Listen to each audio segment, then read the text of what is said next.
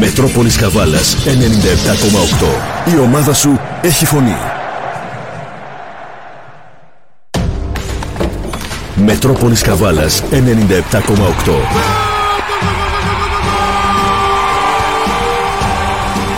Όλα τα σπορ παίζουν εδώ. Μετρόπολης Καβάλας 97,8. Ο αγώνας αρχίζει εδώ.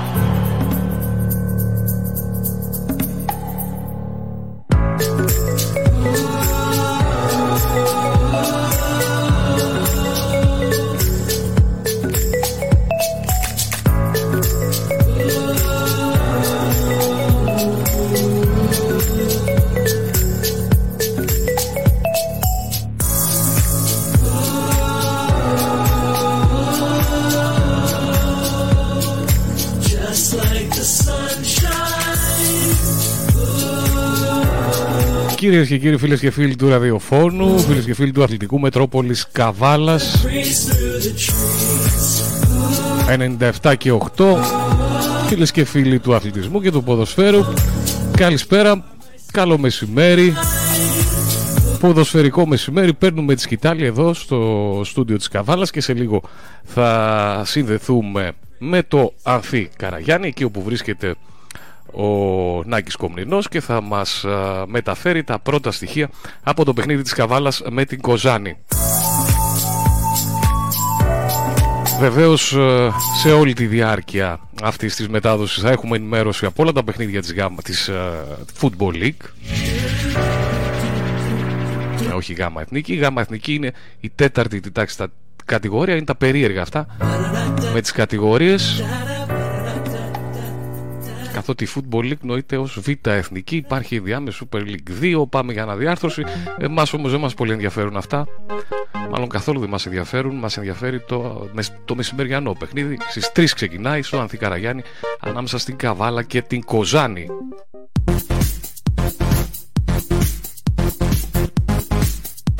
Θα δούμε μαζί και τα αποτελέσματα της προηγούμενης αγωνιστικής. Θα δούμε βέβαια και την βαθμολογία αλλά και όλα τα σημερινά παιχνίδια τα οποία θα ξεκινήσουν στις 3. Αργότερα στις 4.30 ξεκινούν παιχνίδια για την γάμα εθνική.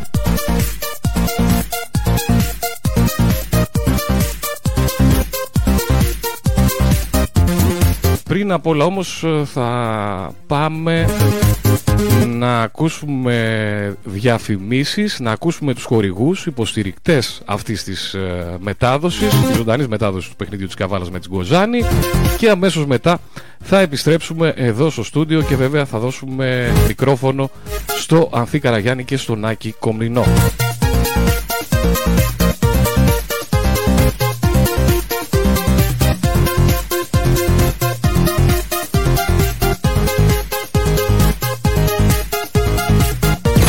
Μετρόπολης Καβάλας 97,8 Ραδιόφωνο με κορυφαίες επιδόσεις Αθλητικά καταστήματα πολλά. Ένα όμως είναι το Μακεδονία Sport. Και ξεχωρίζει για την τεράστια ποικιλία του, τα αυθεντικά επώνυμα προϊόντα του και... και, και για τις χαμηλές του τιμές. Μακεδονία Sport. Τέσσερα καταστήματα σε Καβάλα, Δράμα, Σέρες και μην ξεχάσετε να επισκεφτείτε το ηλεκτρονικό μας κατάστημα macedoniasport.gr Όλοι οι δρόμοι για τους ξύπνιους και ερευνητικούς οδηγούν στο μεγάλο όνομα. Μακεδονία Sport. Και οι τιμές μας είναι τιμές αλλά Μακεδονία Σπορ. Ένα χτύπημα στο Barbriz συνήθως γίνεται ρογμή σε λιγότερο από 3 εβδομάδες. Στην Carglass μπορούμε να το επισκευάσουμε σε 30 λεπτά. Με τη νέα πατενταρισμένη μέθοδο επισκευής ART εγγυόμαστε έως και 40% καλύτερο αποτέλεσμα. Τώρα, με κάθε επισκευή ή αντικατάσταση εμπρόστιου Barbriz σας κάνουμε δώρο ένα σετ ιαλοκαθαριστή ρομπός. Κλείστε ραντεβού τώρα. Carglass επισκευάζει, Carglass αντικαθιστά. Εξουσιοδοτημένος συνεργάτης Καβάλας, Καλπουχτσής Κωνσταντίνος, 7ης Μεναρχίας 36. Τηλέφωνο 2510 83 00 Μεταχειρισμένο από την Trade Car σημαίνει After Sales Full Free Trade Car Βογιατζάκης Γιώργος Αφή Χατζηλαζαρίδη. Μια εταιρεία αμέτρητες λύσεις. Επίσημη αντιπροσωπεία Citroën και Peugeot με εξειδίκευση στα μεταχειρισμένα αυτοκίνητα. Με την αγορά ενός μεταχειρισμένου αυτοκινήτου της αρεσκίας σας από την Trade Car το παραλαμβάνετε με πλήρες σέρβις, επισκευή φθορών, βιβλίο σέρβις και απολύμανση με πιστοποιημένα υλικά. Επίσης θα έχετε εφόρους ζωής, δωρεάν εργασία των σέρβις σας και 25% έκπτωση σε ανταλλακτικά και εργασία σε οποιαδήποτε μηχανική σας βλάβη. Η αξιόπιστη επιλογή μέσα από μια μεγάλη γκάμα μεταχειρισμένων αυτοκινήτων με την εγγύηση και την ποιότητα ενός μεγάλου ονόματος. Trade Car. Το νέο σου μεταχειρισμένο αυτοκίνητο είναι εδώ. Δεκτές όλες οι ανταλλαγές. Trade Car Βογιατζάκης Γιώργος, Αφή Χατζηλαζαρίδη. Επίσημη αντιπροσωπεία Citroën και Peugeot. Στο 8ο χιλιόμετρο δράμας Καβάλας και στο www.tradecar.gr. Τηλέφωνο 25210 6600.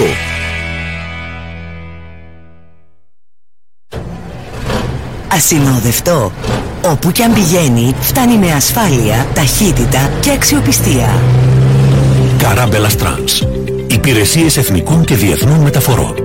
Για παντός είδους μεταφορές ασυνόδευτων δεμάτων, αποσκευών και ελληνικών προϊόντων. Και για εισαγωγές αυτοκινήτων και μοτοσυκλετών. Οι ειδικοί στις μεταφορές από και προς Γερμανία.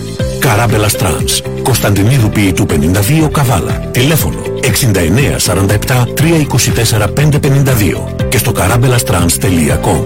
Πάμε και ερχόμαστε όπου θέλετε. Επόμενη στάση Γερμανία. Η ακούραστη εργάτρια της φύσης κάνει τη συλλογή. Εμείς συλλέγουμε τους καρπούς της δουλειάς της και σας τους προσφέρουμε στην καλύτερη τους στιγμή. Μέλη Δημητριάδη.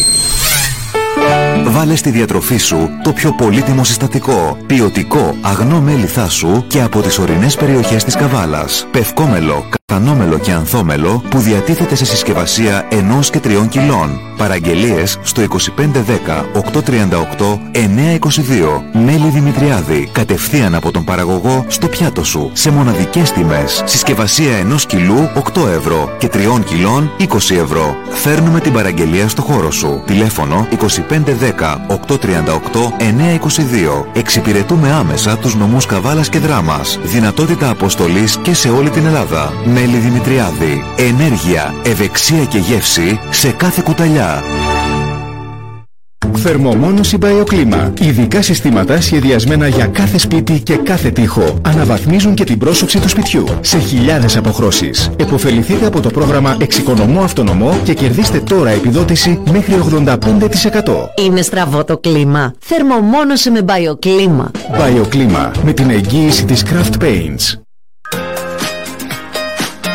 Πάμε για καφέ. Θα μπούμε στο αυτοκίνητο και όπου μας βγάλει. Να πάρουμε και τα παιδιά μαζί. Να βρούμε και κάτι να τσιμπήσουμε. Και ένα ποτάκι δεν θα με χαλούσε. Αφού πάλι στο προσκήνιο θα πάμε. Γιατί το κουράζουμε; Καφέ μπαρ προσκήνιο. Με φόντο τη φύση. Και με στόχο τις μικρές καθημερινές απολαύσεις. Καφέ, ποτό, κρύα πιάτα, πιάτα της ώρας. Με ειδικό χώρο για παιδιά. Και μεγάλο πάρκινγκ. Καφέ μπαρ προσκήνιο. Στις κλινίδες Καβάλας, δίπλα στο αρχαίο θέατρο Φιλίππων. Προσκήνιο. Μικρές απολαυστικές αποδράσεις στο ιδανικό περιβάλλον.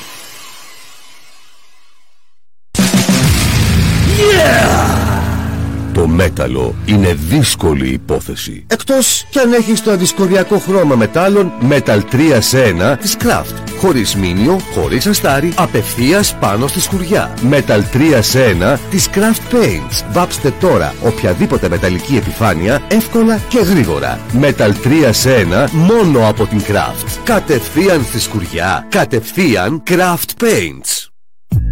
Καφετζής Ανελκυστήρες. Εξειδικευμένος συνεργάτης ολοκληρωμένων συστημάτων Κλέμαν. Σύγχρονη τεχνολογία που δίνει λύση σε κάθε χώρο. Υδραυλικοί ανελκυστήρες, μηχανοκίνητοι ανελκυστήρες, πλατφόρμες, κυλιόμενες σκάλες, διαδρόμους, ανελκυστήρες αμαία. Καφετζής ανελκυστήρες. Μελέτη, εγκατάσταση, συντήρηση, επισκευή. Εγγυούμαστε την άριστη κατασκευή, την ποιότητα αλλά και την άψογη λειτουργία του ανελκυστήρα σας τοποθετώντας υλικά σύμφωνα με τις οδηγίες της εταιρείας Kleman. Καφετζής ανελκυστήρες. Από το 1970 ανταποκρινόμαστε στις νέες τεχνολογικές προκλήσεις με δυναμική και ανωδική πορεία στο χώρο. Καφετζής ανελκυστήρες. Πιστοποιημένη διαχείριση συστήματος ISO 9001 και με την εγγύηση της εταιρείας Kleman. Βελιζέλου 42, Καβάλα. Τηλέφωνο 2510 831 168 και 2510 227 861. Σε θέλω για μια ζωή. Θέλω να σε παρουσιάζω στους φίλους μου χωρίς να ντρέπομαι. Θέλω να με ζεσταίνεις και να μην καπνίζεις. Και να μου επιστρέψεις μετά από καιρό τα λεφτά που ξόδεψα για σένα. Τζάκια του Νουσίδη. Από το 1977. Ενεργειακά τζάκια με υψηλή απόδοση. Αερόθερμα και μπόιλερ των μεγαλύτερων οίκων. Τζάκια προπανίου χωρίς καμινάδα και χειροποίητα. Τζάκια του Νουσίδη. Έκθεση αμυγδαλαιώνας καβάλας. Τηλέφωνο 2510 51 65 85. Γιατί εμείς δεν παίζουμε με τη φωτιά. Η τέχνη του να νιώθεις welcome. Από το 2011, έμπνευσή μας εσύ. Οι ανάγκες σου. Με τι χαμογελάς. Πώς γεύεσαι τη ζωή. Πώς να στο κάνουμε ευκολότερο. Χρόνο το χρόνο. Κρίκο τον κρίκο μεγαλώσαμε. Γίναμε μια μεγάλη αλυσίδα. Ελληνική αλυσίδα ηλεκτρικών Welcome Stores. 10 χρόνια μάστερ στις οικιακές συσκευές. Μετρόπολης Καβάλας 97,8. Είσαι πάντα με τους πρώτους. Είσαι στην κορυφή.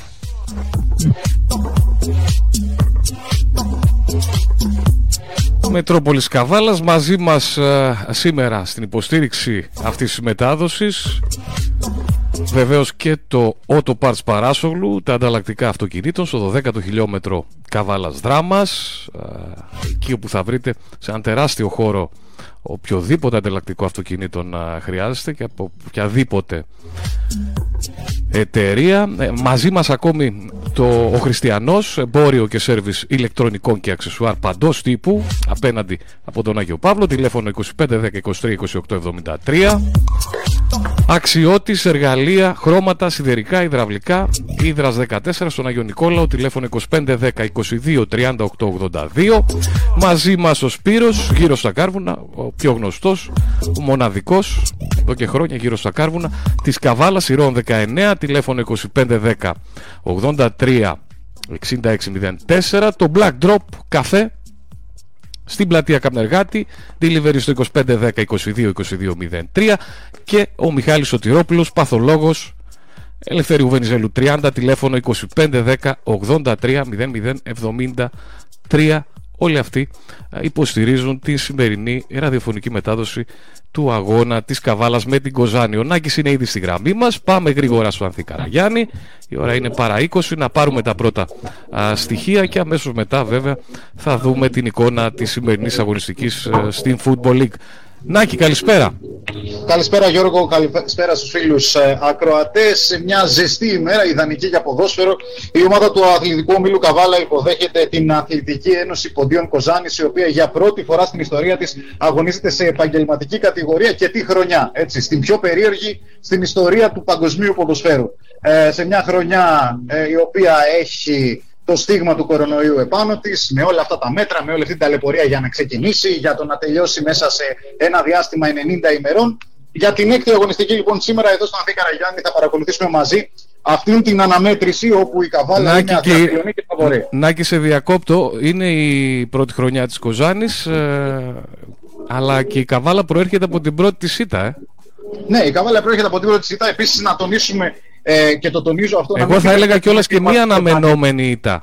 Αν δεν την περιμέναμε την ήττα αυτή νομίζω. Όχι, νομίζω ότι ο πιο απεσιόδοξος φίλος της ομάδας ίσως περίμενε κάποια ισοπαλία στην έδρα της Τρίγλια. Παρ' όλα αυτά, τα είπαμε και την Πέμπτη. Στην ομάδα της Τρίγλια βγήκαν όλα πραγματικά σε εκείνο το παιχνίδι. Ε, Σας μετέφερα και το γεγονός ότι οι ίδιοι ποδοσφαιριστές που ήταν στις εξέδρες της ομάδας έλεγαν πως δύο χρόνια που είμαστε τώρα στη Football League δεν έχουμε κάνει τέτοιο παιχνίδι. Ε, σε, αυτό το παιχνίδι μέχρι και πέναλτι έχασε η Καβάλα. ίσως πάλι καλύτερα που έγινε τώρα το παιχνίδι στην αρχή αυτό που το συγκεκριμένο ναι, ας πούμε. Αν κοίταξε, είναι έτσι. Η αλήθεια είναι ότι ε, δεν είναι ότι ήταν τόσο κακή η Καβάλα όσο άτυχη και ότι ήταν καλύτερη η αντίπαλός της. Δηλαδή από κάποιο σημείο και μετά η ομάδα της Καβάλας δεν μπορούσε να βρεθεί στο γήπεδο, δέχθηκε μια ψυχρολουσία συγγνώμη, στο πρώτο λεπτό όπου η ομάδα της Χαλκιδικής άνοιξε το σκορ και γενικότερα σήμερα καλείται να επανέλθει στις νίκες, να αφήσει πίσω της αυτό το κακό αποτέλεσμα της Τετάρτης για να μπορέσει να παραμείνει στην κορυφή βλέποντας βέβαια τι θα γίνει και στα υπόλοιπα παιχνίδια των πρωτοπόρων όπου η Βέρεια και ο Ολυμπιακός Βόλιο έχουν από 12 βαθμούς, ακολουθεί και ο Πανσεραϊκός με 10. Ε, σήμερα αντιμετωπίζει την ουραγό τη βαθμολογίας, η οποία έχει μόλις έναν βαθμό, όπως και ο Απόλλωνας Πόντου. Ξαναλέω, μια ομάδα η οποία είναι νεοφώτιστη. Ε, να μην την μπερδεύουμε με την κλασική ομάδα της Κοζάνης, η οποία αγωνίζεται στην ΓΑΜΑ Εθνική. Είναι η Αθλητική Ένωση Ποντίων Κοζάνης. Μια ομάδα η οποία έχει κάποια χαρακτηριστικά τα οποία θα τα καταλάβετε στην ενδεκάδα της. Ε, έχει ένα πολυεθνικό στυλ, καθώς και ο προπονητής της είναι Τσέχος, αλλά έχει μέσα και νοτιοκορεάτη ποδοσφαιριστή. Κάτι το οποίο είναι πολύ σπάνιο να το δεις, ειδικά στις χαμηλές κατηγορίες της χώρας. Έτσι ακριβώς, να και αν και η βαθμολογία, αν δεις τη βαθμολογία, περιμένεις, λες και ακόμα και τα ονόματα, έτσι. Μιλάμε από τη μία μια ιστορική ομάδα, η Καβάλα, από την άλλη μια ομάδα που παίζει πρώτη φορά στην κατηγορία αυτή σε μια επαγγελματική κατηγορία περιμένεις λες εύκολα θα το πάρει η Καβάλα αλλά αν θα δεις ε, λίγο πιο καλά ψάξεις την αντίπαλο νομίζω θα πρέπει να προσέξει η ομάδα της Καβάλας σήμερα. Κα, κανένα παιχνίδι δεν είναι δεδομένο σε αυτό το πρωτάθλημα. Καλά δεν το συζητάμε. Όταν παίζεις ποδόσφαιρο ναι αυτό. Ε, και ξαναλέω, ειδικά σε αυτό το πρωτάθλημα που είναι ένα μίνι τουρνουά 18 αγωνιστικών, κάθε παιχνίδι μετράει. Κάθε παιχνίδι παίζει ρόλο, κάθε απώλεια βαθμών, κάθε ε, συγκομιδή είναι ε, σημαντική σαν διπλή. Θα τη χαρακτήριζα δεδομένου ότι οι αγωνιστικές είναι τόσες, όσες θα μπορούσε να είναι ένας γύρος σε ένα κανονικό πρωτάθλημα. Παίζουν ε, Νάκη αυτοί οι ξένοι σήμερα; Παίζει μόνο ο Κορεάτης. Ε, ο Σαν Τζιν Λί από την πλευρά της ΑΕΠ Οντίων Κοζάνης. Τον είπα έτσι γιατί δεν ξέρω ποιο είναι, ποιο είναι το όνομα. Έχω την αίσθηση ότι το όνομα είναι το Λί. Αλλά παρόλα αυτά ε, το λέω ολοκληρωμένο. Σαν Τζιν Λί, λοιπόν, ο οποίος είναι νότιο Κορεάτης, δεν ξέρω πώς βρέθηκε στη χώρα μας. Φαντάζομαι πως είναι ε, θέμα του προπονητή, καθώς βλέποντας λίγο την ε, καριέρα του 20χρονου ποδοσφαιριστή, ε, έχει πέρασμα από το τσέχικο πρωτάθλημα. Οπότε, όντας τσέχος ο προπονητής, φαντάζομαι πως είναι προσωπική του επιλογή. Τώρα, με τι κόστος έχει έρθει να παίξει στην Ελλάδα και μάλιστα στην Κοζάνη, αυτό είναι άγνωστο. Δηλαδή, πόσο κοστίζει στην ομάδα της Κοζάνης η ύπαρξη αυτού του ποδοσφαιριστή στο ρόστερ είναι πραγματικά άγνωστο.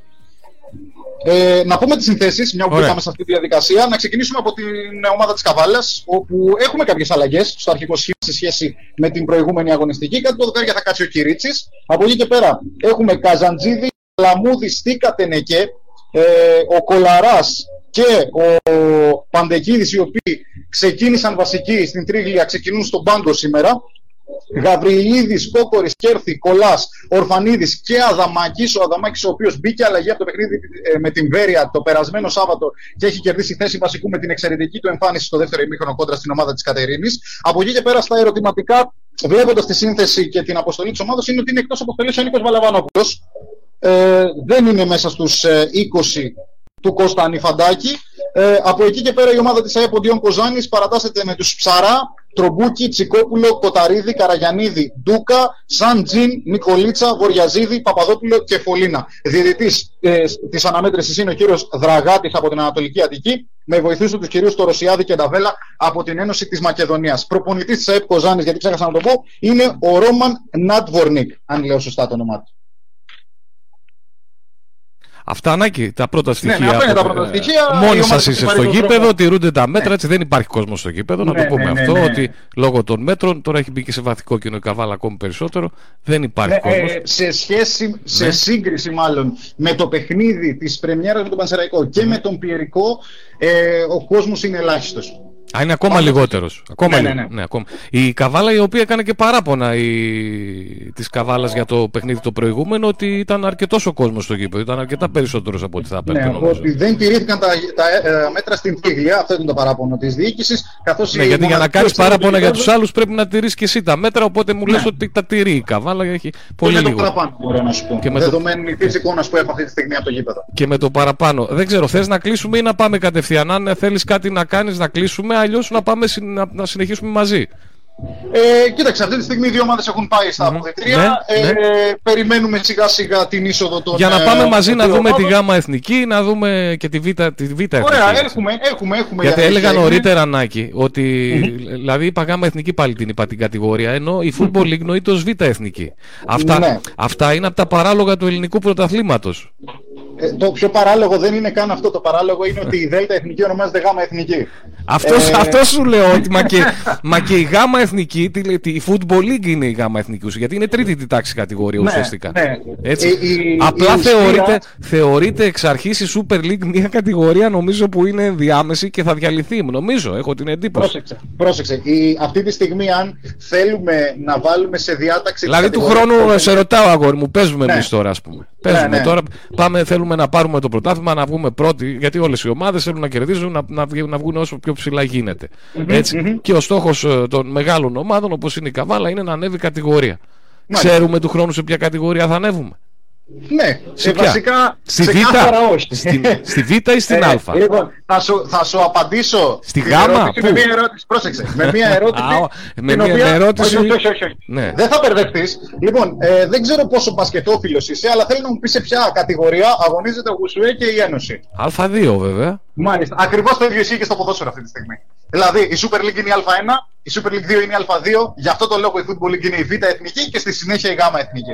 Αυτό ακριβώς είναι μια μορφοποίηση του ελληνικού προ- ποδοσφαίρου σε αντίστοιχο με του μπάσκετ. Δηλαδή, έχουμε Α1, Α2, Β και Ο Γ. λόγος, ο λόγος, ο λόγος. Ο λόγος, ο λόγος είναι ότι με την, ε, ουσιαστικά με την τελευταία τροποποίηση στον χώρο του ποδοσφαίρου από τον Βασιλιάδη ως Υπουργό Αθλητισμού δημιουργήθηκε μια ενδιάμεση κατηγορία ανάμεσα στη μεγάλη, τη Super League και την Football League όπου εκεί θα ανταγωνιζόντουσαν υποτίθεται οι 12 ομάδες οι οποίες δεν θα ήταν τόσο κακές για να παίζουν στη Β' Εθνική αλλά και όσο τόσο καλές για να παίζουν στη μεγάλη κατηγορία. Ναι, βέβαια, παιδί μου, Ουσιαστικά- είναι μια. α, Γιατί τη λένε Β κατηγορία αυτή και τη λένε. Δηλαδή, τι, τι, τι Γιατί θεωρούν.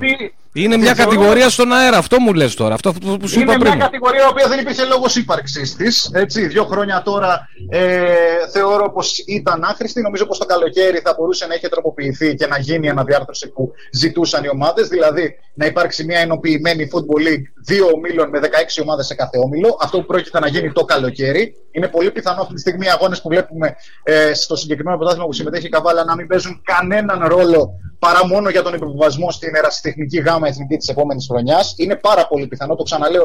Είναι λόγια τα οποία έχουν υποθεί αρχικά από την UEFA στην ολιστική της μελέτη Εννο... τον Τι Δεκέμβριο. περίμενε, εννοείς δηλαδή ότι το πρωτάθλημα αυτό της Football League φέτος στη βόρειο και στο βόρειο και στο νότιο όμιλο μπορεί να πάει τζάμπα, ας πούμε, να μείνουν έτσι. Πάει όπως- τζάμπα πλην των υπο- πλην των υποβιβασμών. 8 από τις 10 ομάδες κάθε ομίλου. Να μην θεωρώ ανέβει πως κανείς είναι το- κατηγορία δηλαδή. Θα ανέβουν όλοι. Α. Θα ανέβουν οι 8 από τους 10. Μάλιστα, μάλιστα.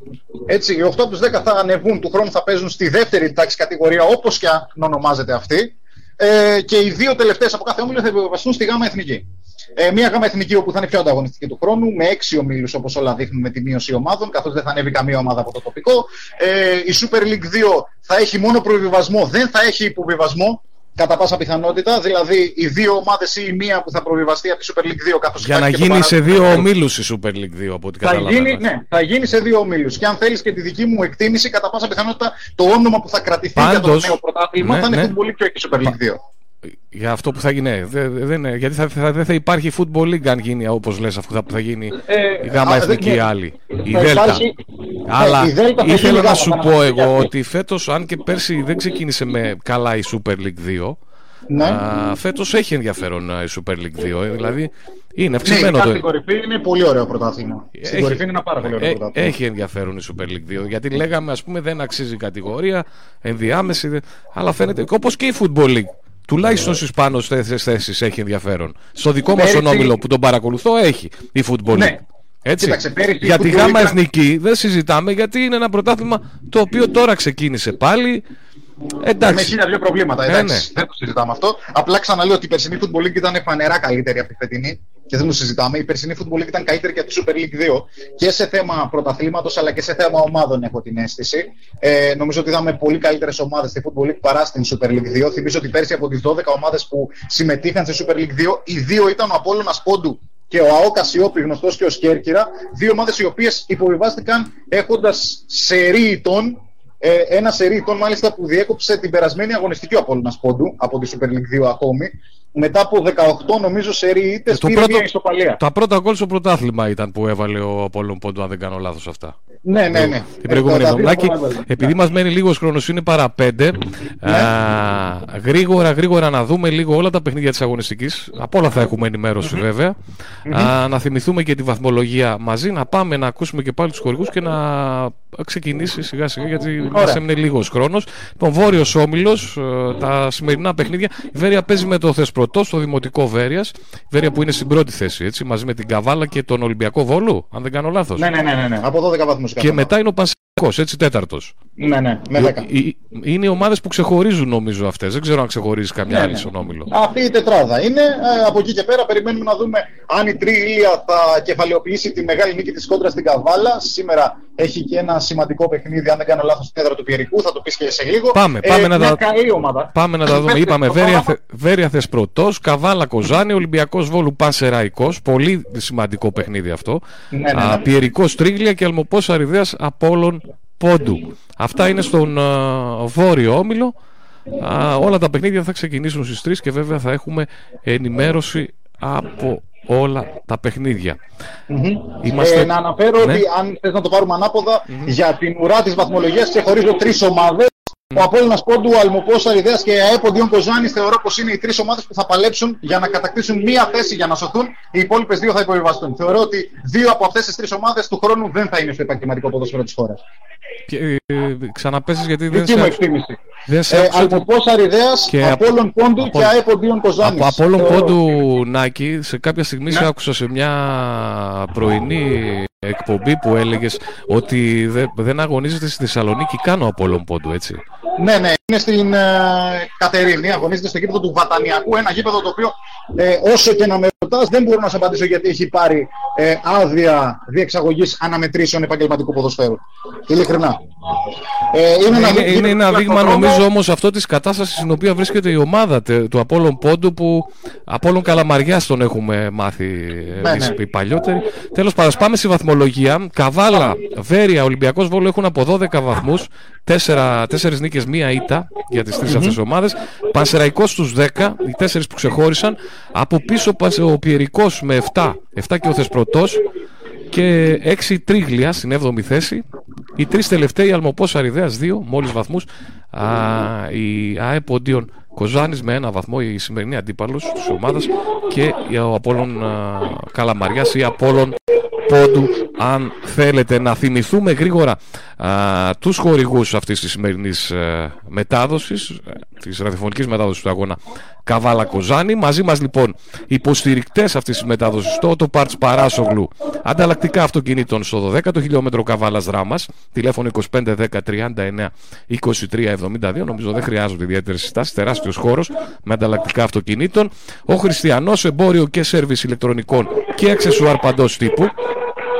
Απέναντι από τον Άγιο Παύλο τηλέφωνο 2510 23 28 73 αξιότης εργαλεία χρώματα σιδερικά, υδραυλικά. Ήδρας 14 στον Άγιο Νικόλα 25 10 22 38 82 τηλέφωνο. Ο Σπύρος γύρω στα Κάρβουνα Μοναδικός ε, γύρω στα Κάρβουνα της Καβάλας Ηρών 19 τηλέφωνο 25 10 83 36 604 το Black Drop Cafe στην ε, πλατεία Καπνεργάτη με delivery στο 25 10 22 22 03 και ο γιατρός παθολόγος Μιχάλης Σωτηρόπουλος Ελευθερίου Βενιζέλου 30 Α τηλέφωνο 25 10 83 00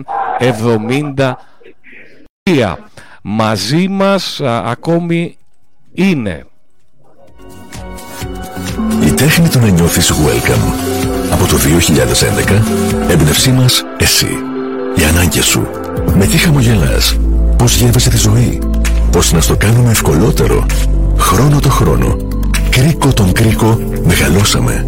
Γίναμε μια μεγάλη αλυσίδα. Ελληνική αλυσίδα ηλεκτρικών Welcome Stores. 10 χρόνια μάστερ στις οικιακές συσκευές. Σε θέλω για μια ζωή. Θέλω να σε παρουσιάζω στους φίλους μου χωρίς να ντρέπομαι. Θέλω να με ζεσταίνεις και να μην καπνίζεις. Και να μου επιστρέψεις μετά από καιρό τα λεφτά που ξόδεψα για σένα. Τζάκια του Νουσίδη. Από το 1977. Ενεργειακά τζάκια με υψηλή απόδοση. Αερόθερμα και μπόιλερ των μεγαλύτερων οίκων. Τζάκια προπανίου χωρίς καμινάδα και χειροποίητα. Τζάκια του Νουσίδη. Έκθεση αμυγδαλαιώνας καβάλας. Τηλέφωνο 2510 51 65 85. Γιατί εμείς δεν παίζουμε με τη φωτιά. Καφετζής Ανελκυστήρες. Εξειδικευμένος συνεργάτης ολοκληρωμένων συστημάτων Κλέμαν. Σύγχρονη τεχνολογία που δίνει λύση σε κάθε χώρο. Υδραυλικοί ανελκυστήρες, μηχανοκίνητοι ανελκυστήρες, πλατφόρμες, κυλιόμενες σκάλες, διαδρόμους, ανελκυστήρες αμαία. Καφετζής ανελκυστήρες. Μελέτη, εγκατάσταση, συντήρηση, επισκευή. Εγγυούμαστε την άριστη κατασκευή, την ποιότητα αλλά και την άψογη λειτουργία του ανελκυστήρα σας τοποθετώντας υλικά σύμφωνα με τις οδηγίες της εταιρείας Κλέμαν. Καφετζής ανελκυστήρες. Από το 1970 ανταποκρινόμαστε στις νέες τεχνολογικές προκλήσεις με δυναμική και ανωδική πορεία στο χώρο. Καφετζής ανελκυστήρες. Πιστοποιημένη διαχείριση συστήματος ISO 9001 και με την εγγύηση της εταιρείας Κλέμαν. Βενιζέλου 42, Καβάλα. Τηλέφωνο 2510 831 168 και 2510 227 861. Αυτοί λοιπόν είναι οι υποστηρικτές της σημερινής μετάδοσης. Νάκη, είσαι στη γραμμή μας. Ξεκίνησε το παιχνίδι. Ναι, ναι, ναι. Μπήκαν, τα Έχουμε ξεκίνησε. παιχνίδι λοιπόν, Έχουμε παιχνίδι. ε, έχει περάσει το, μόλις το πρώτο λεπτό. Ε, η Καβάλα έκανε μια προσπάθεια να διεισδύσει στην αντίπαλη περιοχή, όμως ανακόπηκε και στο τέλος σε μια προσπάθεια να πάρει ένα rebound έξω από την περιοχή. Ο Ορφανίδης βρήκε την μπάλα με το χέρι και η φάση σταμάτησε εκεί. Τώρα το παιχνίδι παίζεται στον χώρο του κέντρου με τον Γαβριλίδη να κάνει μια προσπάθεια. Η μπάλα έχει περάσει όμως εκτός της πλάγιας γραμμής, είναι πλάγιο για την φιλοξενούμενη ομάδα της ΑΕΠ Κοζάνης. Ε, έτσι οι πρώτες στιγμές η Καβάλα φαίνεται να μπήκε λίγο ρεξάτη. Ξαναλέω με ένα διαφορετικό σχήμα σε σχέση με αυτό το οποίο κατέβηκε ε, στην Χαλκιδική ο Κώστας Ανιφαντάκης. Βλέπουμε δύο ποδοσφαιριστές στη γραμμή της άμυνας μάλιστα οι οποίοι μπήκαν ως αλλαγή και αναφέρομαι στον Γιαλαμούδη και τον Τενεκέ όπου συνήθως χρησιμοποιείται ο Κολαράς ε, και ο Παντεκίδης στη γραμμή της άμυνας. Τώρα η ομάδα της Κοζάνης στο προσκήνιο και τώρα από τα αριστερά προσπαθεί να βγει με τον ε, Βοριαζίδη. Μια παλιά στην περιοχή θα βγει ο Κυρίτσης και θα μαζέψει μια έξυπνη παλιά εκεί. Έχω την αίσθηση όμως ότι ο Κυρίτσης δεν θα πιανόταν στον ύπνο. Είχε ήδη καταλάβει τι πρόκειται να γίνει. Κυνήγησε εκεί ο Νοτιοκορεάτης Αντζίν, όμως δεν μπόρεσε να γίνει κάτοχος της μπάλας. Το παιχνίδι συνεχίζεται με την ομάδα της Καβάλας στην αμυντική της γραμμή και τον ε, Τένεκέ τώρα να έχει την μπάλα στα πόδια του, να επιλέγει τον Καζαντζίδη, ο οποίος βρίσκεται πιο μπροστά από τη μεσαία γραμμή. Κλέβουν οι της ε, αεποντίων. Τώρα μια μπαλιά η οποία θα ανακόψουν οι παίκτες της Χαβάλας. Τώρα με δυσκολία ο Τενεκές διατηρεί την κατοχή και διώχνει όπως όπως εκεί υποπίεση από τον Τσικόπουλο. Έτσι κερδίζουν το πλάγιο οι φιλοξενούμενοι. Η Καβάλα φαίνεται έτσι όπως είναι στημένη στο γήπεδο Γιώργο ότι έχει επιθετική διάθεση. Θέλει δηλαδή ένα γρήγορο γκολ αν και εφόσον μπορεί να το πετύχει. Τώρα μια κεφαλιά στο χώρο του κέντρου που κερδίζει ο Φολινάς για τους ε, φιλοξενούμενους όμως η μπάλα καταλήγει στον Τενεκέ ο οποίος ήρεμα επιλέγει τον Στίκα δίπλα του και η ομάδα της Καβάλας ξεκινά μια επίθεση από την αρχή. Έχει απλωθεί σε όλο το γήπεδο η ομάδα της Καβάλας. Προσπαθεί λίγο να τραβήξει και τους παίκτες της ΑΕΠ Κοζάνης που φαίνεται ότι αμήνονται μαζικά σε κάθε φορά όπου οι παίκτες της Καβάλας παίρνουν την ε, μπάλα. Είναι και η 11 πίσω από το κέντρο. Μια πάσα τώρα για τον Αδαμάκη δεν θα μπορέσει να κερδίσει την κατοχή της. Απομακρύνουν όπως όπως ή της ΑΕΠ Κοζάνης. Ένα κοντρόλ τώρα που γίνεται εκεί από τον Βοριαζίδη δεν είναι καλό. Απομακρύνουν ε, η αμυντική της ΑΕΠ στο χώρο του κέντρου. Ένα αέριες μονομαχίες κερδισμένος στο τέλος ο Κέρθη που επιστρέφει στον Στίκα ε, και πάλι από την αρχή επίθεση της Καβάλας με την ΑΕΠ Κοζάνης να μείνετε πίσω από το κέντρο εξ ολοκλήρου. Ορφανίδης, η πάσα του είναι καλή όμως δεν την κατάλαβε εκεί ο Γαβριλίδης. Η μπαλά θα γυρίσει πίσω στον Ψαρά ο οποίος όπως όπως θα απομακρύνει σε πλάγιο. Δείγμα ότι από τα πρώτα λεπτά η Καβάλα ε, είναι διατεθειμένη να πρεσάρει σε όλο το γήπεδο, να εκβιάσει κάποια λάθη ε, της αντίπαλης ομάδας. Έχουμε συμπληρώσει 4 λεπτά εδώ στον Ανθή Καραγιάννη, πάντα στο 0-0. Ο Καβάλα Ευκοζάνη χωρίς κάποια ε, αξιοσημείωτη στιγμή στο παιχνίδι. Μια πάσα τώρα από τα αριστερά, η οποία θα βγει για τον Κόκορη. Θα προσπαθήσει να γυρίσει η μπάλα εκτός ορίων. Έχουμε κόρνερ. Το πρώτο κόρνερ του αγώνα για την ομάδα της Καβάλας. Ο Κόκορης προσπάθησε να γυρίσει η μπάλα κόντρα σε αντίπαλο. Και έτσι ο Ορφανίδης παίρνει τον δρόμο για την γωνία του γηπέδου από τα αριστερά, όπως επιτίθεται η ομάδα της Καβάλας. Να αναφέρουμε ότι επιτίθεται προς την αιστεία που είναι μπροστά από τη θύρα 4, για να καταλάβουν και οι φίλοι που ακούνε. Ο Ορφανίδης ετοιμάζεται λοιπόν να εκτελέσει το πρώτο κόρνερ του αγώνα. Στο πρώτο δοκάρι, πες μου.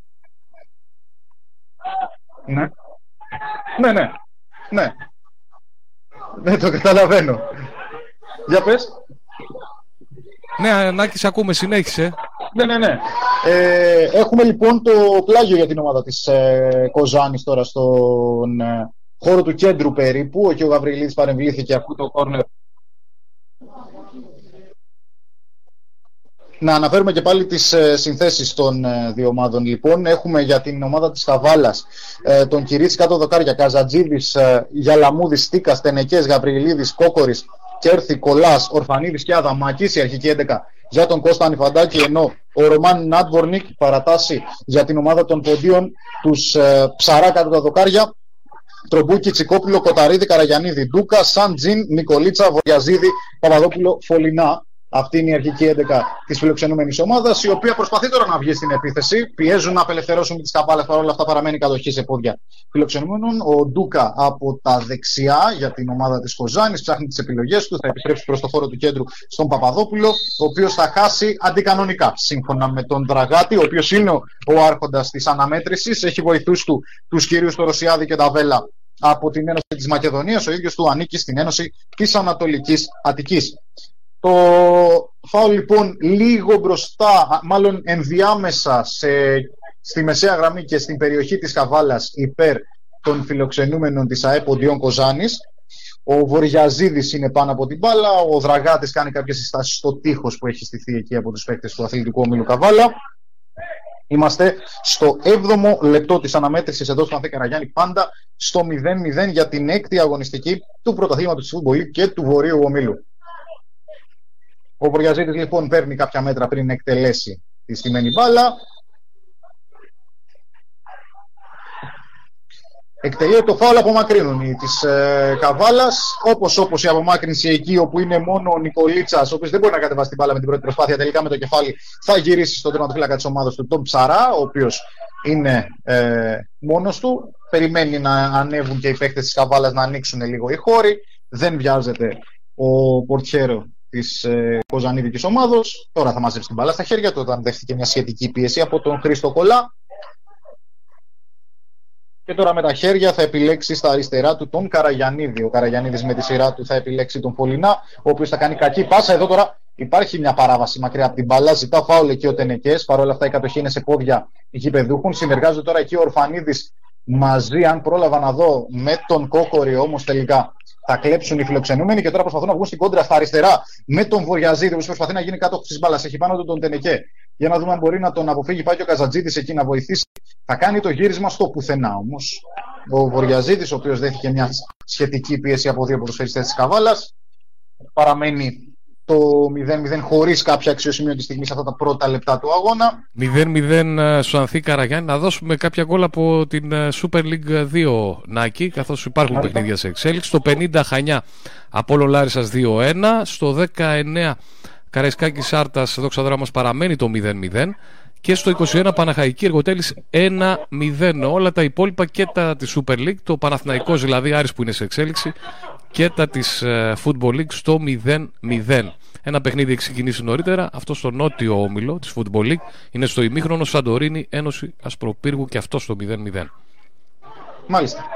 Τώρα στο χώρο του κέντρου η ομάδα της Κοζάνης έγινε μια προσπάθεια να βγει στην επίθεση. Η ομάδα της Καβάλας ανακόπηκε και τώρα στα αριστερά ο Βοριαζίδη για την ΑΕΠΟ2. Μια πολύ όμορφη πάσα και μέσα στην περιοχή τώρα η φιλοξενούμενη είναι ένα γύρισμα. Δεν είναι καλό. Λίγο να γίνουν εκεί επικίνδυνοι με τον Τσικόπουλο, ο οποίος γύρισε στην καρδιά της άμυνας όμως ήταν ο Στίκα παρόν, ο οποίος έκλεψε και απομάκρυνε. Να λοιπόν που η ΑΕΠ Κοζάνης έγινε επικίνδυνη. Και τώρα ο Κοταρίδης. Γκολ έχει πετύχει πρώτη που πετυχαίνει στον βόρειο όμιλο γκολ Βέρεια. Βέρεια Θεσπρωτός 1-0 στο 9. Μάλιστα. Να λοιπόν η μία εκ των τριών πρωτοπόρων ανοίγει το σκορ. Εδώ η Καβάλα ξεκινάει και πάλι από την αρχή μια επίθεση. Έχω την αίσθηση πως αυτό θέλει να πετύχει ο Τσέχος προπονητής της ΑΕΠ Κοζάνης, δηλαδή να βγαίνει στην κόντρα, να μείνεται μαζικά και να βγάζει αντεπιθέσεις όπως κατάφερε να βγάλει πριν και να γίνει αισθητός. Έγινε επικίνδυνος όμως δεν υπήρξε κάποια μεγάλη στιγμή η οποία θα μας μείνει ας πούμε. Πλάγιο τώρα από τα αριστερά κοντά στο ύψος της μεγάλης περιοχής της φιλοξενούμενης ομάδας. Ο Γαβριηλίδης θα προσπαθήσει να βρει τον Κόκορη, ο οποίος θα περάσει, αλλά θα περάσει μάλλον την μπάλα, δεν θα περάσει ο ίδιος. Ο Κόκορης ξανακλέβει μάχες επιμαχών, κερδισμένος τελικά ο Κόκορης με φάουλ. Όμως, όπως λέει και ο κύριος Δραγάτης, έτσι τελειώνει οποιαδήποτε περίπτωση ε, επίθεσης για την ομάδα της Καβάλας και ο Ψαράς σιγά σιγά πηγαίνει να μαζέψει την μπάλα για να εκτελέσει αυτή την παράβαση. Είμαστε συγκεκριμένα στο 11, μόλις ολοκληρώθηκαν 10 λεπτά παιχνιδιού στον Ανθή Καραγιάννη. Εκτελέστηκε η παράβαση πλασαριστά και τώρα η ομάδα της Κοζάνης, η οποία προσπαθεί να βγει μπροστά, όμως πιέζουν οι παίχτες της Καβάλας σε όλο το γήπεδο. Εδώ παρολίγο το λάθος τελικά κλέβει ο Κέρτης στο χώρο του κέντρου και προσπαθούν να βγουν μπροστά με τον Καζατζίδη, ο οποίος θα κάνει το γέμισμα μέσα στην περιοχή. Η μπάλα θα περάσει εκεί όπου είναι ο Ορφανίδης. Θα γυρίσει στον Κόκορη. Ο Κόκορης θα γεμίσει μέσα στην περιοχή. Ο Κολάς με το σπίτι θα γυρίσει. Ευκαιρία για την Καβάλα. 1-0. Να λοιπόν το γκολ για την ομάδα της Καβάλας. Νομίζω πως είναι ο Γαβριλίδης αυτός που το πέτυχε. Ο Κολάς γύρισε με το στήθος. Ο Γαβριλίδης από την καρδιά της άμυνας εκτέλεσε τον Ψαρά για το αθλητικός όμιλος Καβάλα Αθλητική Ένωση Ποδίων Κοζάνης 1-0 στο 11.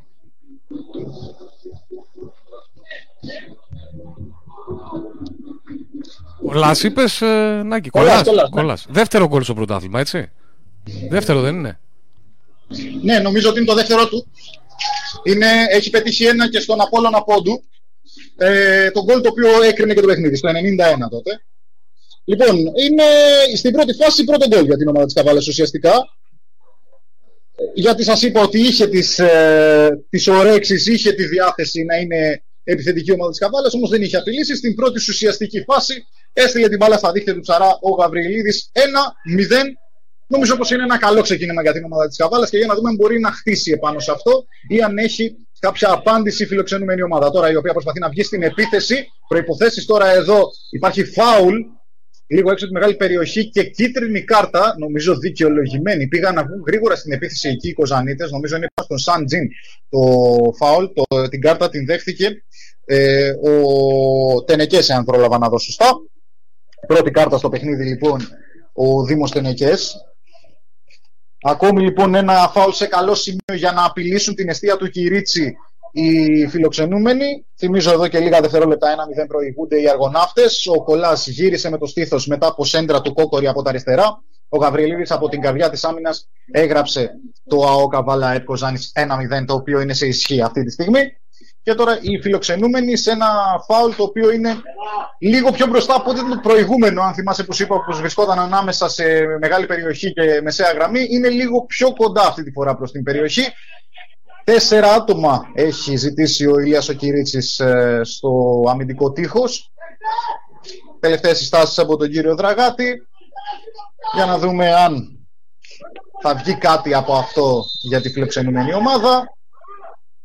Το φάουλ εκτελείται πάνω στο αμυντικό τείχος. Ο Κόκορης απομακρύνει ο Κέρθη όπω όπω και προσπαθούν να βγουν στην επίθεση λίγο ανορθόδοξα οι της Καβάλας. Κλέβουν οι της Κοζάνης. Προσπαθεί να βγει πάσα στον Σαντζιν. Κόβουν και πάλι οι καβαλιώτες. Έτσι υπάρχει μια αναμπουμπούλα. Θα απελευθερωθεί και τώρα ο Κολά που κατεβάζει για τον αθλητικό μήλο Καβάλα. Θα επιλέξει στα αριστερά του τον Καζατζίδη, ο οποίος θα επιλέξει και αυτός με τη σειρά του τον Ορφανίδη. Για να δούμε τώρα αν ο Ορφανίδης, ο οποίος έχει κλειστεί εκεί στο κόρνερ, μπορεί να κάνει κάτι από τα δεξιά που επιτευχθεί η ομάδα της Καβάλας. Ο Ορφανίδης έχει μια πίεση μπροστά του, θα περάσει ακόμη, προσπαθεί να βρει τι θα κάνει, θα επιλέξει το στήριγμα του Αδαμάκη, ο οποίος θα κερδίσει το φάουλ σε ένα καλό σημείο, σαν κόρνερ για την ε, ομάδα της Καβάλας, στο ύψος του πέναλτι έξω από την ε, περιοχή προς την πλάγια γραμμή, για να σας μεταφέρω περίπου πού ακριβώς βρίσκεται η μπάλα στημένη αυτή τη στιγμή. Νομίζω πως είναι μια ευκαιρία εδώ να απειλήσουν οι γηπεδούχοι σε ακόμη μια περίπτωση. Ο Ορφανίδης είναι αυτός ο οποίος είναι πάνω από την μπάλα. Ο Ψαράς έχει στήσει δύο άτομα στο αμυντικό τείχος. Συγκεκριμένα τον ε, Νοτιοκορεάτη Σαν Τζιν και τον Πολινά. Ο κύριος Δραγάτης στις τελευταίες συστάσεις. Θυμαζόμαστε να δούμε και την εκτέλεση.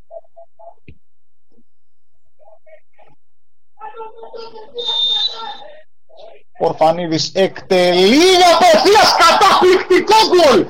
Απευθείας το πήγε ο Ορφανίδης, ο Ψαράς δεν ήξερε καν τι τον βρήκε. Είδε απλά την μπάλα να καταλήγει περνώντας πάνω το κεφάλι του στα δίκτυα και ο Πέτρος Ορφανίδης με αυτή τη φανταστική εκτέλεση στέλνει την μπάλα στα δίκτυα για το αθλητικό όμιλο Καβάλα.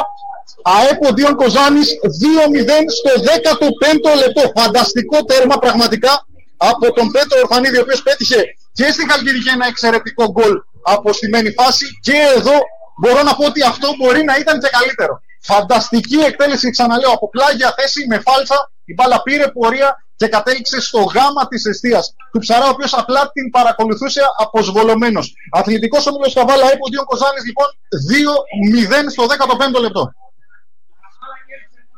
Δεύτερο γκολ λοιπόν ε, για την Καβάλα είναι το τρίτο γκολ. Η Βέρεια προηγείται όπως είπαμε ένα 0. Τα άλλα είναι στο 0-0. Δεν υπάρχει κάποια αλλαγή. Ε, ο Φανίδης που θα... μας έχει συνηθίσει πάντως σε πολύ καλές εκτελέσεις όπως είπες έχει πετύχει ένα κόμικο την προηγούμενη εβδομάδα το πέτυχε ναι, ναι, ναι, την Τετάρτη, την Τετάρτη στη Χαλκιδική. ένα ναι. φανταστικό γκολ και εκεί. Φανταστικό γκολ και εκεί, αυτό πρέπει να είναι και καλύτερο. Και γενικά οι εκτελέσεις φάουλα, και ακόμη και αν δεν τον πάει απευθείας, είναι πάντα πολύ επικίνδυνες στο Ορφανίδη. Πραγματικά, εδώ νομίζω ότι δεν το περίμενε και ο τερματοφύλακας της ε, Κοζάνητικης ομάδας καθώς ξαναλέω ότι ο Ψαράς έκανε την κίνηση να βγει γιατί θεώρησε πως θα πάει για κάποιο γέμισμα προς κάποιο συμπέκτη του ο Ορφανίδης. Παρόλα αυτά κοιτούσε απλά την μπάλα αποσβολεμένος να καταλήγει πάντως, στα δίκτυα του. Πάντως έχω εδώ το ένα site που έχει αποτελέσματα και που βγάζει live score. Τα ξέρεις εσύ καλύτερα από μένα. Παίζεις στοίχημα οπότε λογικά mm-hmm. ξέρεις. Το flash score έτσι λέγεται Μάλιστα, ναι. Το, το είναι το πιο διαδεδομένο. Είναι το πιο διαδεδομένο. Είναι σοβαρά, ναι, αυτό είναι. Ναι, ναι, ναι. ναι, ναι. Μάλιστα. Ε, ε, κατευθείαν έκανε ανανέωση στον γκολ της Καβάλας. Δηλαδή και στο ναι, πρώτο ναι. και στο δεύτερο. Απορώ δηλαδή πώς το έχουν τόσο ενημέρωση. Τώρα εδώ υπάρχει μια επικίνδυνη φάση για την ΕΕΠ Κοζάνης σε ένα τελείωμα το πρώτο στο παιχνίδι εκτός περιοχής από τον Τσικόπουλο που εκεί από την πίεσή τους κατάφεραν να κλέψουν την μπάλα οι Κοζανίτες. Μια εκτέλεση όμως που κατέληξε εύκολα στην αγκαλιά του κυρί ήταν κακό τελείωμα από τον ε, Τσικόπουλο. Παραμένει το 2-0. Γιώργο σε διέκοψα. Υπάρχει μετάδοση Νάκη που κάπου αλλού; Όχι, όχι, δεν, δεν υπάρχει, δεν υπάρχει πουθενά αλλού. Ε, μόνο μεταφέρουν συνάδελφοι εδώ σε άλλα ραδιόφωνα τώρα. Δαμάκι στην πλάτη της άμυνας μέσα στην περιοχή. Ευκαιρία για το 3-0. Όχι. Θα απομακρύνουν εκεί οι αμυντικοί της φιλοξενούμενης ομάδα. Η Καβάλα η οποία έχει ψυχολογία αυτή τη στιγμή. Κάνει πραγματικά ό,τι θέλει μέχρι στιγμής στο γήπεδο. Μια πάσα τώρα το Ερφανίδη για τον Αδαμάκη κλείνει πολύ ωραία η αντίπαλη ομάδα με το Πολυνά. Και εδώ μια παλιά πήγε να γίνει με κόντρα όμως υπάρχει offside και τελειώνει η φάση εδώ. Ε, όχι, δεν υπάρχει Γιώργο, μόνο σου ξαναλέω κάποιοι συνάδελφοι που μεταφέρουν ε, κάποια στοιχεία. Ε, το παιχνίδι όμως ε, δεν καλύπτεται με ζωντανά τηλεοπτικά, αλλά καλύπτεται, δηλαδή το τραβάνε σε βίντεο το παιχνίδι. Ε, δεν μπορώ να σου πω να, με σιγουριά μέχρι και τις 2.30 που ήμουν έξω η κρατική τηλεόραση δεν είχε δηλώσει παρόν. Μάλιστα, δηλαδή δεν, υπάρχει περίπτωση να μην δούμε στιγμιότυπα, να μην υπάρχουν στιγμιότυπα το παιχνίδι. Θα σου το επιβεβαιώσω στο ημίχρονο. Μάλιστα. Εγώ μέχρι τις 2.30 ξαναλέω που ήμουν στον περιβάλλοντα χώρο των δημοσιογραφικών ε, δηλαδή εκτός του booth που βρίσκομαι τώρα. Πάντως γενικότερα Νάκη που έψαχνα μέσα στην εβδομάδα στο διαδίκτυο για στιγμιότυπα ε, προσπαθώντας να βρω από την ΕΡΤ, έτσι, από την επίσημη δεν έχει και, και πολλά παιχνίδια στιγμιότυπα. Δυστυχώς όχι. Από τις 20 ε, αναμετρήσεις, από τις 10 συγγνώμη, αναμετρήσεις που διεξάγονται ε, σε κάθε αγωνιστική επιλέγονται 2, 3, άντε 4 συνολικά για να καλυφθούν η μία ζωντανά και από εκεί και πέρα κάποιες ε, με ολιγοδευτερόλεπτα Μία ζωντανά και από τους δύο ομίλους, όχι από κάθε όμιλο και από τους δύο ομίλους. Όχι, όχι, όχι. Λέγεται. Δηλαδή αυτή, ε... α, τώρα αυτή την εβδομάδα δηλαδή ποιο μεταδόθηκε, ας πούμε; Μια πάσα τώρα για τον Καζατζίδη, συγγνώμη που σε ναι, διακόπτω, ναι, Γιώργο, υπάρχει offside. Υπάρχει offside. Ήταν άλλη μια καλή στιγμή που θα μπορούσαν να δημιουργηθούν προποθέσει για την Καβάλα. Ε, ήταν ένα χθεσινό παιχνίδι για α, την. Το Καλαμάτα. Ναι, Καλαμάτα Νικηβόλιο έχω την αίσθηση. Το μετέδωσαν, μάλιστα.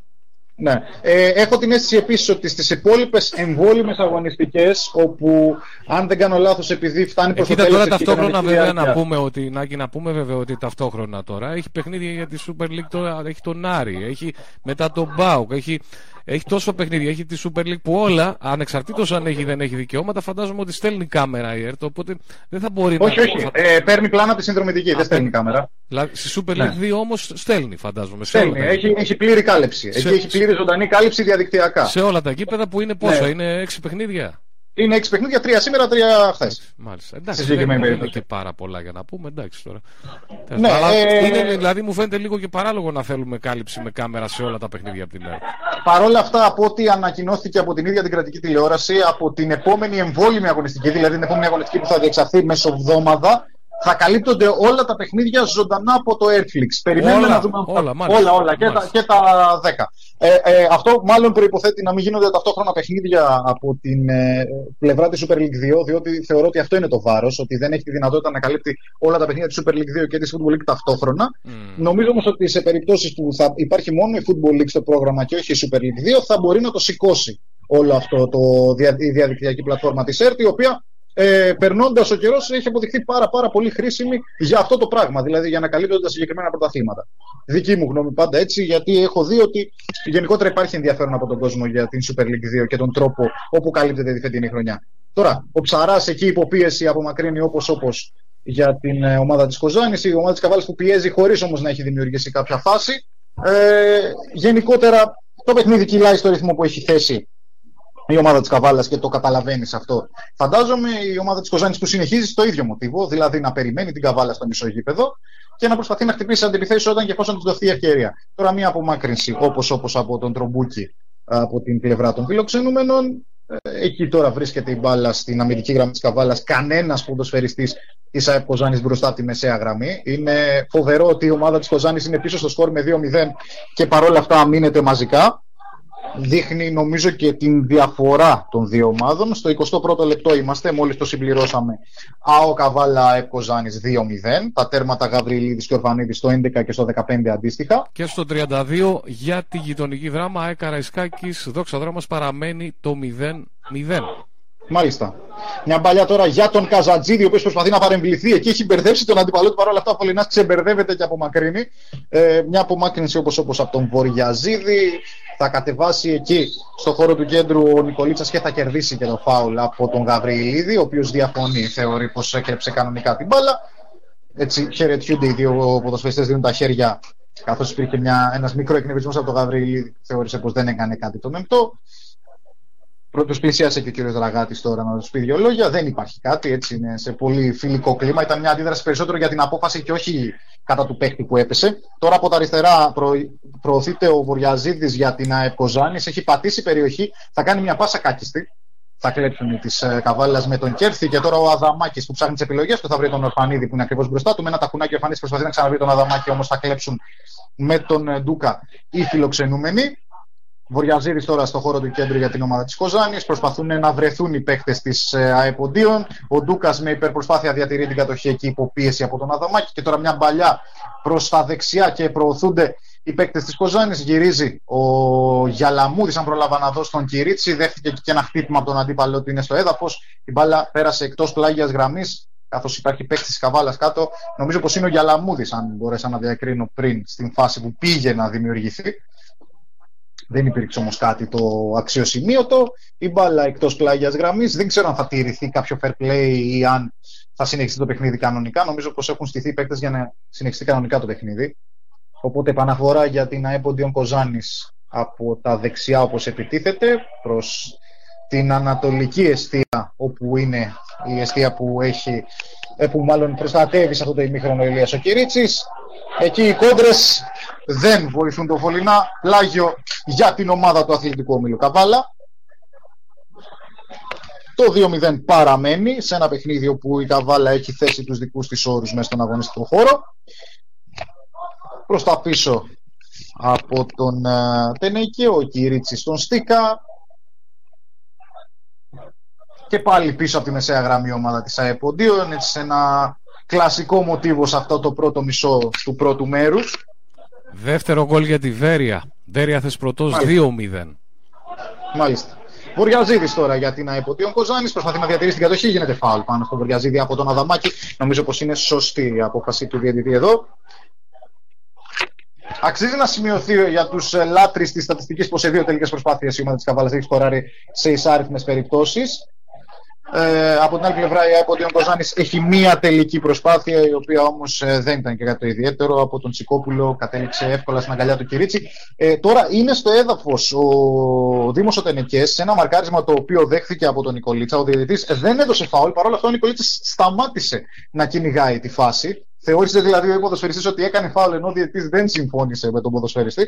Παρ' όλα αυτά ο Τενεκές τώρα σηκώνεται σιγά σιγά. Η μπάλα κατέληξε εκτός της πλάγιας γραμμής Ε, είναι πλάγιο για την ΑΕΠ Κοζάνης, αλλά εδώ θα τηρηθεί. Το fair play τώρα ολοκληρώνεται από τον Τσικόπουλο που γύρισε την μπάλα στον Ηλία τον Κυρίτσι. Στη Super League 2 από το 31 Παναχαϊκή εργοτέλησε ένα 1.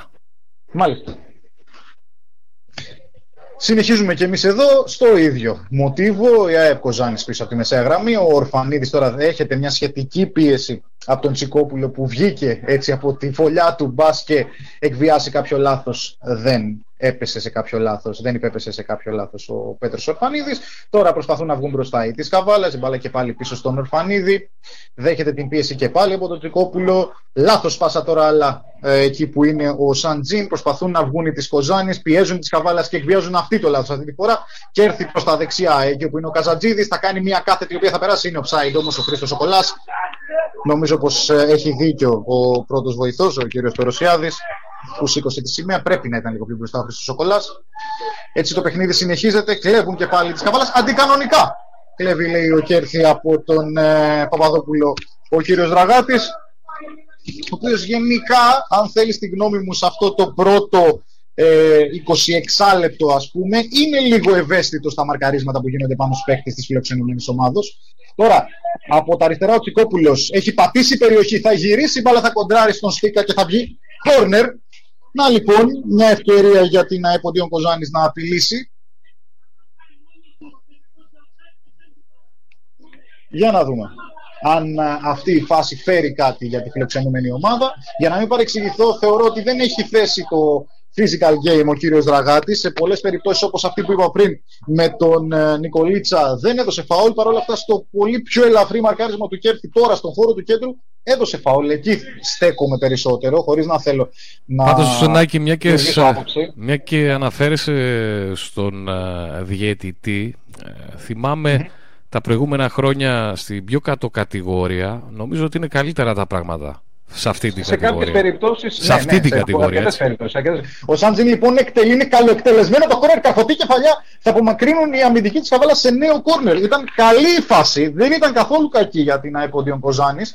Μια καρφωτή κεφαλιά η οποία ε, σταμάτησε επάνω σε παίκτη της Καβάλας ο οποίος ε, αποσόβησε σε νέο κόρνερ το οποίο είναι το δεύτερο για τους ε, φιλοξενούμενους ε, Έλεγες Γιώργο ότι η διαιτησία ναι, είναι καλύτερη. Καλύτερη στη Football League από τη Γάμα, ρε παιδί μου. Καλύτερη.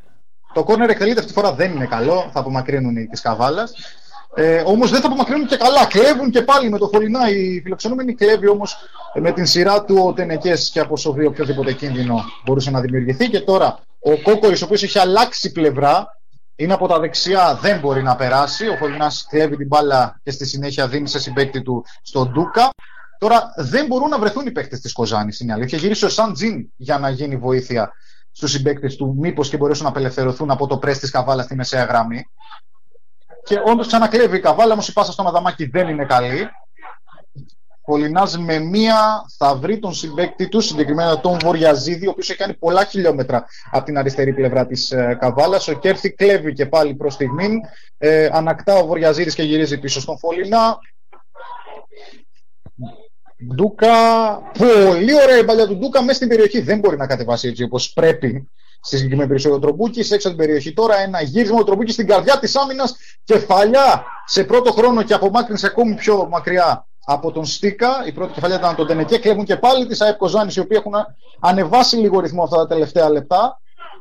Αποσοβούν τον κίνδυνο και πάλι με τον Τενεκέ της ε, Καβάλας. Ο Κολλά, ο οποίος έχει γυρίσει αρκετά, Δαμάκης και πάλι το στήριγμα του Κολλά, ο οποίος θα γυρίσει πιο πίσω στον Τενεκέ. Αρχίζει να πρεσάρει λίγο η ΑΕΠΟΝΤΙΟΝ Κοζάνη. Δεν ξέρουμε αν θα τη σε καλό ή θα ανοίξουν οι χώροι για την Καβάλα να πετύχει και τρίτο τέρμα. Παρ' όλα αυτά το 2-0 παραμένει εδώ στον Ανθή Καραγιάννη με τα τέρματα του Γαβριλίδη και του Ορφανίδη στο 11 και στο 15. Κολλά τώρα. Η πάσα του είναι εξαιρετική ευκαιρία για την Καβάλα για το 3-0 το πλασέ πάνω στα σώματα. Rebound από τον Ορφανίδη τώρα. Το σουτ Ορφανίδη κοντράρει και πάλι ο οποίος δεύτερο σουτ την μπάλα στα δίχτυα. Η μπάλα πήγαινε πολύ αργά παρόλα αυτά. Κατέληξε στα δίχτυα και 3-0 για την ομάδα της Καβάλας σε μια αναμπουμπούλα στην άμυνα κόντρες ε, και μια πάσα από σουτ έτσι όπως βγήκε από τον ε, Ορφανίδη κατέληξε στα πόδια του Κολά ο οποίος έκανε ένα σχετικά αδύναμο σουτ. Η μπάλα αργά και βασανιστικά κατέληξε στην αριστερή πλευρά των δικτύων του Ψαρά αθλητικός όμιλος Καβάλα. ΑΕΠ Οντίον Κοζάνης στο 30 λεπτό 3-0 εύκολο μεσημέρι, εύκολο απόγευμα στο Ανθή Καραγιάννη. Από ό,τι φαίνεται, για την Καβάλα ανοίχτηκαν λίγο οι της Κοζάνης και, πα, πα, και τρίτο γκολ για την Καβάλα, έτσι. Ναι, πά, πά, πάνω που σου το έλεγα. Έτσι, το, δεν ξέρω αν του βγει καλό ή θα δεχτούν τρίτο γκολ. Και τελικά δέχτηκαν τρίτο γκολ. Ακριβώς, ναι, ακριβώς την ώρα που το έλεγες. Παραμένει το 2-0 στη Βέρεια. Είναι και τα μοναδικά παιχνίδια που έχουμε γκολ μέχρι στιγμής. Από ό,τι βλέπω σε όλη την uh, Football League, ακόμη και στο Νότιο Όμιλο. Για τους φίλους του στοιχήματος, ε, να πω ότι είναι και ένα σημείο το οποίο το ακολούθησα. Το over 2,5 έδινε 2-10 σήμερα το μεσημέρι. Επιβεβαιώθηκε από το 30. Το over 2,5. Ένα πολύ γαλαντόμο ποσοστό για αυτό το παιχνίδι. Το οποίο όποιος το ακολούθησε όπως εγώ στη συγκεκριμένη περίπτωση μπορεί στοιχηματικά τουλάχιστον να παρακολουθήσει το υπόλοιπο του παιχνιδιού χωρίς άγχος. Βέβαια δεν νομίζω ότι και το σημείο θα αλλάξει εύκολα. Το γύρισμα τώρα από τον Φολινά είναι πάρα πολύ δυνατό. Η μπάλα καταλήγει εκτός της πλάγια γραμμής. Ε, νομίζω ότι η ομάδα της Κοζάνης δεν στέκεται καθόλου καλά στο συγκεκριμένο παιχνίδι. Κάνει πολλά λάθη. Τις ευκαιρίες που της δίνεται δεν τις εκμεταλλεύεται ούτε στο ελάχιστο. Ε, και αμυντικά, οι στιγμές που έχει δεχθεί φάση, έχει δεχθεί και τέρμα. Δηλαδή, εδώ πέρα έχουμε τρεις περιπτώσεις όπου η Καβάλα έφτασε σε τελική προσπάθεια, δηλαδή η επιθετική της ε, ανάπτυξη κατέληξε σε τελική προσπάθεια και έγινε τέρμα και στις τρεις περιπτώσεις. Δεν ξέρω αν κάτι παρόμοιο συμβαίνει και στα προηγούμενα παιχνίδια της ομάδας της Κοζάνης. Παρ' όλα αυτά, δεν στέκεται πραγματικά σε αυτό το πρώτο ημίωρο καθόλου καλά στον Αντικαραγιάννη. Τώρα, κλέβουν και πάλι τη Καβάλας μπροστά από τη μεσαία γραμμή και ο Κόκορης γυρίζει προς τα πίσω και φεύγουν και πάλι οι παίκτες Καβάλα. Το γύρισμα μέσα στην περιοχή θα περάσει από όλους. Απομακρύνει πρώτο Ορφανίδη. Ο Πολυνά, Βοριαζίδης και πάλι Πολυνά όπως όπως ο οποίος θα βρει τον Τσικόπουλο. Ναι, ο Τσικόπουλος θα κάνει πολύ ωραίο sprint και θα περάσει και τον Τενεκέ. Ο, ο Στίκας έρχεται να βοηθήσει το συμπέκτη του. Ο, ο παίκτης της ΑΕΠ Κοζάνη κλείστηκε εκεί. Ο Νικολίτσας. Γκολ έχουμε, στην... Γκολ έχουμε ανάγκη στη Super League όπου ο Παναθηναϊκός ανοίγει το σκορ 1-0. Προηγείται του Άρη. Α, και δύο γκολ από το νότιο όμιλο Α, βλέπω Αστέρας Βλαχιώτη Καλυθέα στο 0-1 και η Άλυσος Επισκοπή 1-0. Μάλιστα. Εδώ παραμένει το 3-0. Ξαναλέω σε ένα παιχνίδι όπου ε, η ομάδα της Καβάλας κυριαρχεί πλήρως. Τώρα μια σέντρα για να δούμε αν μπορεί να δημιουργηθεί κάτι για την ομάδα τη Κοζάνης. Περνάει ανεκμετάλλευτη. Κολλάς και Ορφανίδης στα κόλ. Και το, το τρίτο του Ορφανίδη ήταν μετά από κόντρα ή. όχι, όχι, όχι, ο Κολλάς. Ο κολλάς, Οπότε δύο γκολ ο Κολλάς, ένα Ορφανίδης. Όχι, όχι, όχι. όχι. Έχουμε Γαβριλίδης, Ορφανίδης, Κολλάς. Στο πρώτο έβγαλε ασίστο Κολλάς. Μάλιστα, μάλιστα. μάλιστα. Έχουμε, δεν ξέρω αν βλέπεις κάποια εφαρμογή και έχει κάνει κάποιο λάθος. Όχι, όχι, όχι. Δεν βλέπω Μάλιστα. κάτι, όχι. Ναι, έχουμε λοιπόν ε, Γαβριλίδης στο 11, απογύρισμα του Κολά. Ο Ορφανίδης με την φανταστική εκτέλεση φάουλ στο 15 και ο Χρήστος Κολάς τώρα ε, έκανε το 3-0, το οποίο είναι και το ισχύον σκορ στο Ανθή Καραγιάννη. Πλουραλισμός στην επίθεση της Καβάλας. Να δώσουμε και τα, το σκόρερ τον γκολ της Βέρειας. Στο 9 ο Πόζογλου, στο 24 Λουκίνας. Τα δύο γκολ για το 2-0 της Βέρειας επί του Θεσπρωτού. Μάλιστα. Όπως όλα δείχνουν Όπως ο Θεσπρωτόνακη παραμένει ο Χουάν Ραμόν Ρότσα, είναι προπονητής εκεί. Ναι, παραμένει. ναι, ναι, ναι, ναι. Παραμένει κανονικά. Τώρα ένα φάουλ για την ομάδα της Κοζάνης είναι καλοεκτελεσμένο, θα βγει ο Κυρίτσι και θα μαζέψει πριν γίνουν επικίνδυνοι οι φιλοξενούμενοι. Ε, Όπως όλα δείχνουν με το 3-0 εδώ και το 2-0 στη Βέρεια, αυτές οι δύο ομάδες αναμετριώνται το επόμενο Σάββατο, έχω την αίσθηση, με τηλεοπτική κάλυψη εδώ σε αυτό το γήπεδο. Όντε πρωτοπόρε θα αναμετρηθούν κατά πάσα πιθανότητα. 15 βαθμούς θα έχουν κατέρο. Θα είναι εκτός και αν αλλάξει κάτι δραματικά σε αυτά τα δύο παιχνίδια. Επόμενη και αγωνιστική. Στην επόμενη ναι, αγωνιστική. Νομίζω είναι, ναι, είναι Καβάλα Βέρεια. Καβάλα Βέρεια. Με τον ε... πρώην προπονητή της Καβάλας, έτσι, τον Περσινό. Το... Ναι. Τον δύο τελευταίων ναι. ετών έχει απλά την Περσινό. Λοιπόν, η Κοζάνη θα πατήσει την κυριοχή τώρα. Ένα γύρισμα δεν θα φτάσει ποτέ στον Τσικόπουλο. Να πάει να γίνει επικίνδυνη η ομάδα της Κοζάνης. Ξαναανοίχτηκε για να δούμε αν θα της βγει πάλι σε κακό. Δεν ε, ε τους έχει βγει μέχρι στιγμής όσες φορές ανοίχτηκαν οι φιλοξενούμενοι. Για να δούμε αν ε, στη συγκεκριμένη περίπτωση καταφέρουν να πετύχουν κάτι. Το θέμα είναι ότι δημιουργούν προποθέσει, αλλά ποτέ δεν φτάνουν μέχρι το τέλος. Ξαναλέω, έχουν μια τελική προσπάθεια και αυτή καθόλου απειλητική. Τώρα ο Δαμάκης προσπαθεί να βγει μπροστά. Εξαιρετικό το τάκλιν εκεί από τον ε, Καραγιανίδη. Το πλάγιο είναι για την Καβάλα. Ο Αδαμάκης ο οποίος είναι στο έδαφος, δεν ξέρω αν χτύπησε με την πτώση του. Το τάκλινγκ όμως ήταν εξαιρετικό. Δηλαδή το timing από το τάκλινγκ του ε, Καραγιανίδη ήταν άψογο γιατί αν περνούσε από εκεί ο Αδαμάκης έβγαινε ουσιαστικά φάτσα με το τέρμα. Ορφανίδης τώρα για την Καβάλα. Ε, ναι, έρχεται ο Παύλος Δερμιτζάκης ως αντίπαλος ε, της ε, Εντάξει, Καβάλα. και άνθρωπος του ποδοσφαίρου της Καβάλας, έτσι, από την Καβάλα. Α, Ναι, ναι. Κατάγεται χρόνια στην Καβάλα και από εκεί και πέρα με μεγάλη ε, ποδοσφαιρική καριέρα.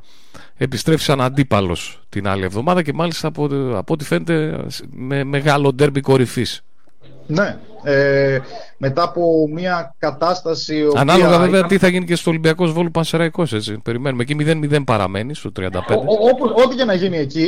ε, Καλά, ναι, δεν θα είναι. κορυφής θα είναι. Ναι, Δεν σωστό, κορυφής σωστά, θα είναι. σωστά.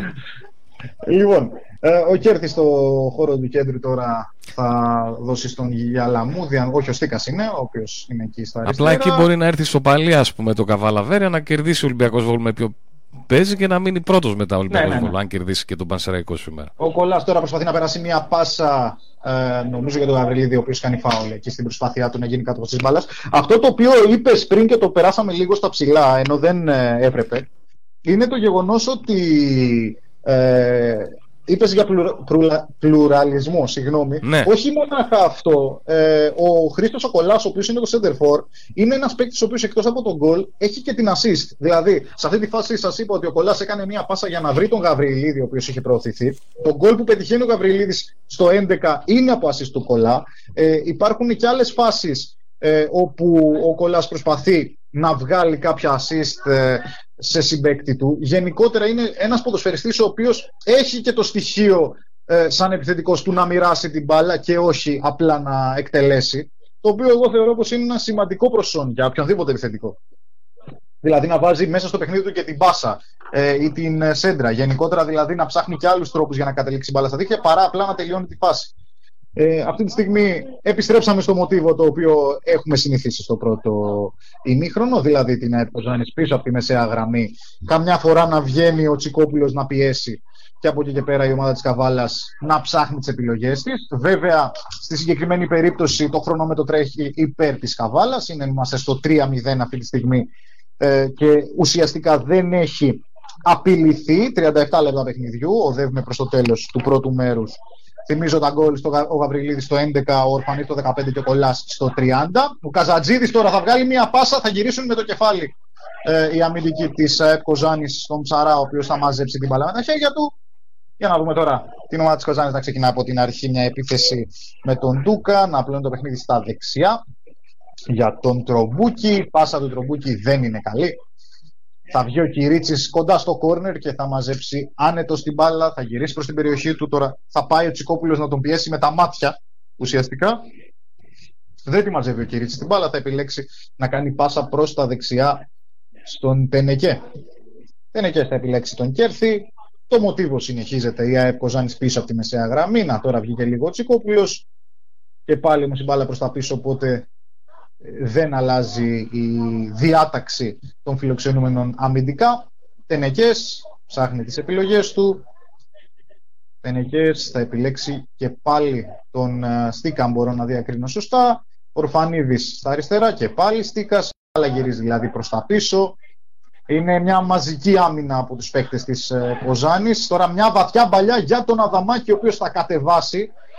Για να δούμε τώρα. Γαβριλίδης προσπαθεί να ξαπεί τον Αδαμάκη. Η κόντρα βρίσκει τον Ορφανίδη στην άλλη πλευρά της περιοχής. Ο Ορφανίδης έχει πατήσει περιοχή, ψάχνει τις επιλογές του.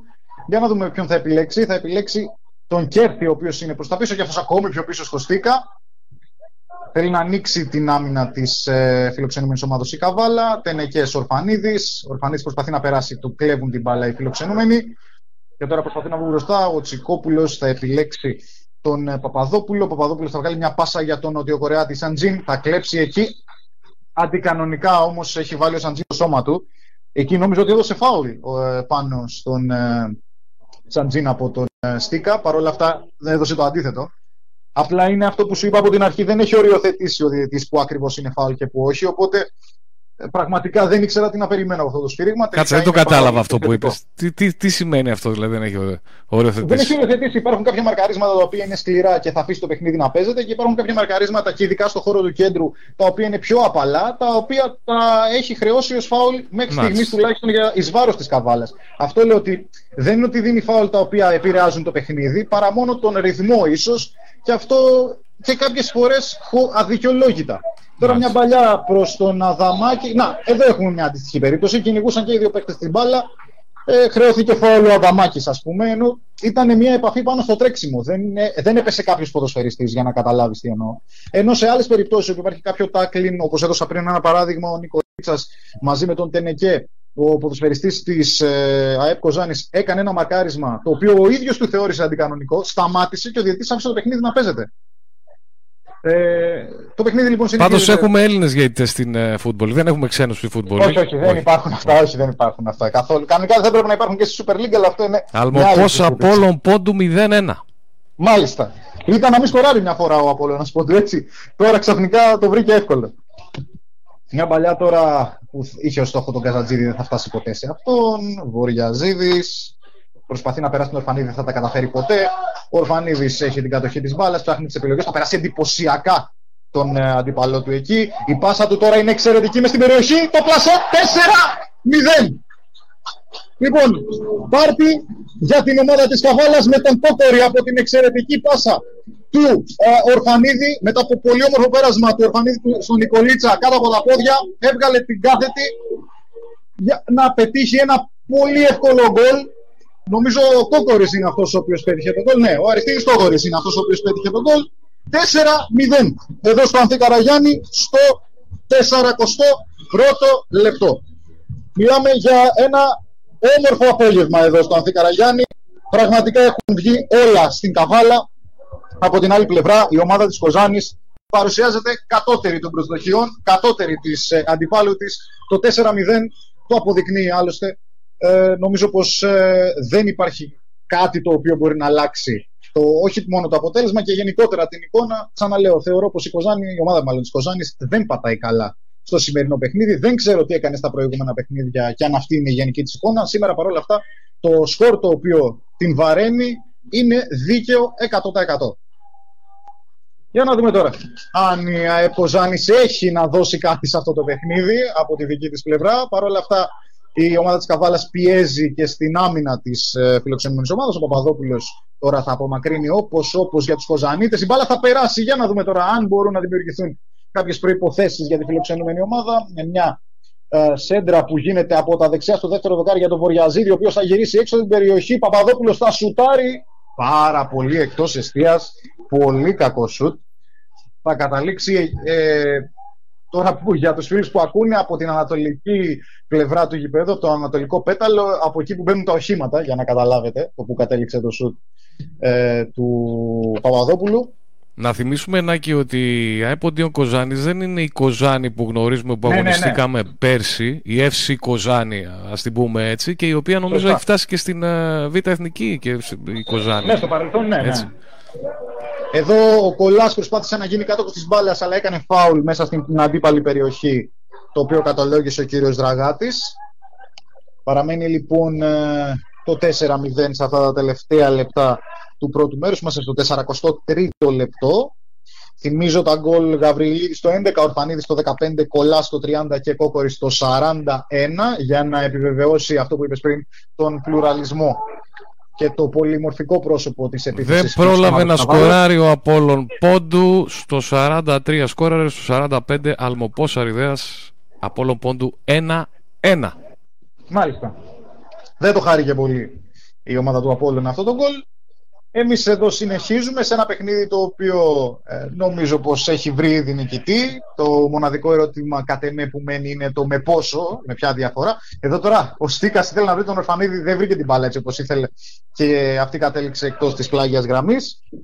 Ε, και αν θέλεις και τη γνώμη μου, Γιώργο, είναι μια καλή ευκαιρία στο δεύτερο μέρος να δοκιμάσει και τους πιτσιρικάδες που έχεις στον πάγκο Κώστας Ανιφαντάκης. Δηλαδή, νομίζω ότι το παιχνίδι ενδείκνυται. Ναι, καλά, ε, θα σου το έλεγα αυτός στο 3-0, έχοντας γίνει πλέον 4-0 το σκόρ, είναι ακόμη περισσότερο, βέβαια. βέβαια. Και χωρίς να δείχνει ε, κάποιον τρόπο να μπορεί να απειλήσει η ομάδα της Κοζάνη, έτσι. Αυτό είναι το οποίο δεν είναι μόνο ότι έχει δεχτεί 4 γκολ, είναι το ότι δεν έχει δημιουργήσει και στις προποθέσει που είχε να δημιουργήσει κάτι, δεν έχει δημιουργήσει κάτι το αξιόλογο, κάτι το αξιομνημόνευτο. Έχει μονάχα ένα σουτ ε, με τον ε, Τσικόπουλο, το οποίο κατέληξε εύκολα στην αγκαλιά του Κυρίτ. Ήταν αδύναμο το σουτ. Παρ' όλα αυτά δεν έχει κάτι άλλο. Έχει τώρα ένα σουτ του Παπαδόπουλου, το οποίο σας είπα ότι κατέληξε πολύ έξω από την αιστεία. Προποθέσει. Ε, Και αυτό, κάποιες πάσες οι οποίες δεν βγήκαν. Τίποτα άλλο. Τώρα, μια παλιά στην πλάτη της άμυνας με στόχο τον Κόκορη υπάρχει offside. Νομίζω σωστή απόφαση και εδώ του διαιτητή. Εδώ να, να σημειώσω επίσης από τα αξιοπερίεργα ότι ε, πρώτα σφύριξε ο κύριος Ραγάτη στο offside και μετά σήκωσε τη σημαία ο βοηθός. Δεν ξέρω τι ακριβώς συνέβη εδώ. Παρ' όλα αυτά, διαγυμνού φθαλμού φαινόταν ότι ο ε, Κόκορης ήταν εκτεθειμένος. Ο Ψάρα δίνει συνέχεια στο παιχνίδι ο οποίος και αυτός δεν ε, έδινε στην καλύτερη μέρα. Δεν ξέρω αν γενικά είναι καλός τερματοφύλακα ή όχι, αλλά τα τέρματα τα οποία δέχτηκε θα μπορούσε να μην τα είχε δεχτεί, θα πω. Τώρα μια εξαιρετική παλιά και ευκαιρία για την ομάδα της Κοζάνης. Θα περάσει ο Τσικόπουλος και θα πέσει για να πάρει κάποιο πέναλτι. Έπεσε πάρα πολύ εύκολα, Γιώργο. Ε, θέλησε εκεί περνώντας τον τερματοφύλακα να εγγυάσει κάποιο πέναλτι. Τελευταίο σύρριγμα από τον κύριο Δραγάτη εδώ στο Ανθή Καραγιάννη. Αθλητικός όμιλος Καβάλα Εφ Κοζάνης 4-0 σε ένα παιχνίδι όπου η Καβάλα κάνει ό,τι θέλει στο γήπεδο. Η, Κοζάνη έχει, η Καζανίτικη ομάδα, μάλλον για να το πούμε σωστά, έχει πολύ παθητικό ρόλο σε αυτό το πρώτο μέρος. Στο 11 άνοιξε το σκορ ο Γαβριλίδης μετά από γύρισμα του Κολά ε, με τελείωμα του Γαβριλίδης άνοιξε το σκορ. Μια εξαιρετική εκτέλεση φάουλ από τον Ορφανίδη στο 15 για το 2-0. Πραγματικά μια πανέμορφη εκτέλεση φάουλ. Στο 30 ο Κολάς εκτέλεσε και αυτός για να κάνει το 3-0 και στο 40 πρώτο λεπτό ο Κόκορης βγήκε φάτσα με το τέρμα μετά, την εξαιρετική πάσα του Ορφανίδη, πλάσαρε τον Ψαρά για το σκορ του ημιχρόνου εδώ για την έκτη αγωνιστική της Football League. Αθλητικός Ομίλιος Καβάλα, ΑΕΠ Οντίον Κοζάνης 4-0. Ημίχρονος στο Ανθή Καραγιάννη 4-0. Ε, ξέσπασμα μετά το, θα έλεγα εγώ, μετά το αποτυχημένο αποτέλεσμα της προηγούμενης εβδομάδας και την πρώτη ήττα. Ξεσπάει στην ε, Κοζάνη, στους πόντους Κοζάνης η Καβάλα. Ημίχρονο έχουμε και στο Αλμοπός Αριδέας από όλων πόντου. Ένα, ένα ημίχρονο και στην Βέρεια.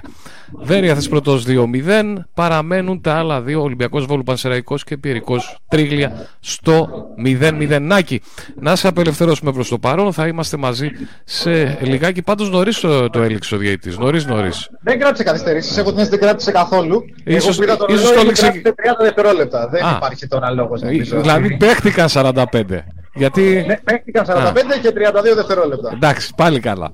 Λοιπόν, ωραία. Θα τα πούμε στο δεύτερο ημίχρονο να έχει ένα τέταρτο περίπου. Να σε καλά. Αυτά λοιπόν από το Ανθικαραγιάννη και το πρώτο ημίχρονο. Εύκολο απόγευμα για το ΝΑΟΚ, την Καβάλα. Καβάλα Κοζάνη 4-0. Στο 11 ο Γαβριλίδης, το πρώτο γκολ. Ορφανίδης στο δεύτερο, με απευθεία εκτέλεση φάουλ. Κολλά στο 3-0. Και λίγο 5 λεπτά πριν τελειώσει το ημίχρονο, στο 39 για την ακρίβεια, ο, ο Κόκορης το 4-0 για την Καβάλα στο πρώτο ημίχρονο. Ημίχρονο σε όλα τα παιχνίδια του Βόρειου Ομίλου στην Football League. Βέρεια θες πρώτος 2-0, Ολυμπιακός Βόλου Πανσεραϊκός 0-0, Πιερικός Τρίγλια 0-0, Αλμοπός Αριδίας Απόλλων Πόντου 1-1 και Καβάλα Κοζάνη 4-0.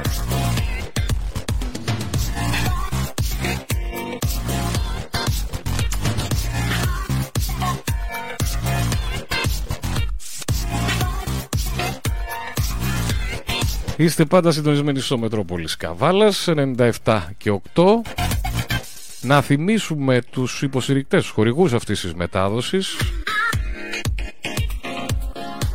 Auto Parts Παράσογλου, ανταλλακτικά αυτοκινήτων, τεράστιος χώρος, πάρα πολλά τετραγωνικά με ανταλλακτικά αυτοκινήτων στο 12ο χιλιόμετρο Καβάλας Δράμας, τηλέφωνο 2510 39 23 72, Χριστιανός εμπόριο και σέρβις ηλεκτρονικών και αξεσουάρ παντός τύπου απέναντι από τον Άγιο Παύλο, τηλέφωνο 2510 23 28 73, ο Σπύρος γύρω στα Κάρβουνα Πασίγνωστος βέβαια και ε, ο μοναδικός γύρω στα Κάρβουνα στην Καβάλα Ηρώων 19 2510 83 66 04 το τηλέφωνο για παραγγελίες. Black Drop καφέ στην πλατεία Καπνεργάτη. Η χορηγή της σημερινής μετάδοσης. Delivery στο 2510 22 22 03 Αξιότης εργαλεία, χρώματα, σιδερικά, υδραυλικά Ήδρας 14 στον Άγιο Νικόλαο, τηλέφωνο 2510 22 38 82 και ο Μιχάλης Σωτηρόπουλος, παθολόγος Ελευθερίου Βενιζέλου 30α, τηλέφωνο 25 10 83 00 73. Μαζί μας στην uh, σημερινή αυτή μετάδοση, ζωντανή ραδιοφωνική μετάδοση του αγώνα της ε, Καβάλας με την ε, Κοζάνη υποστηρικτές ακόμη είναι. Καφετζής Ανελκυστήρες. Εξειδικευμένος συνεργάτης ολοκληρωμένων συστημάτων Κλέμαν.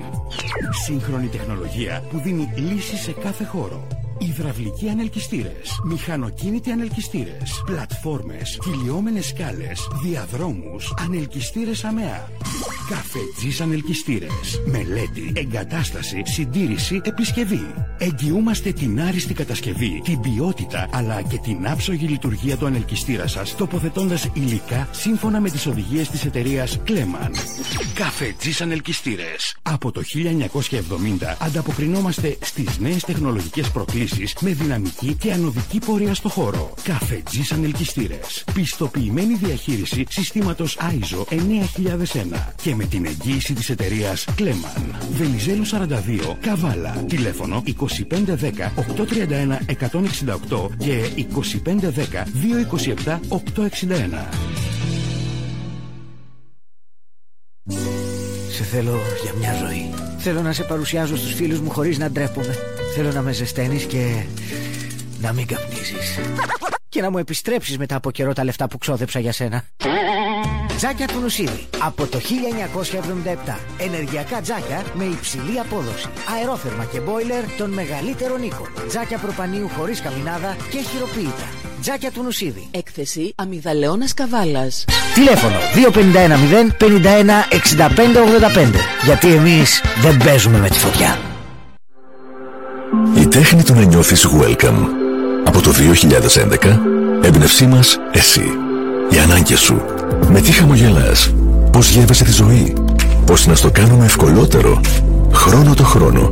Κρίκο τον κρίκο μεγαλώσαμε. Γίναμε μια μεγάλη αλυσίδα. Ελληνική αλυσίδα ηλεκτρικών Welcome Stores. 10 χρόνια μάστερ στις οικιακές συσκευές.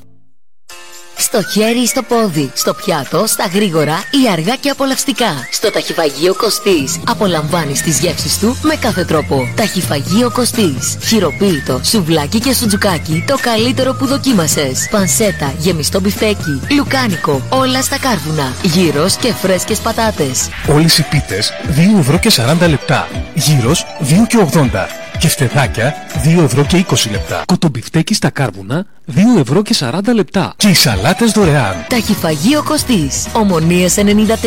Ανοιχτά 10 το πρωί με 12 το βράδυ, εκτός Αργιών και Σαββατοκύριακου. Ταχυφαγείο Κωστής. Κατευθείαν στο ψητό.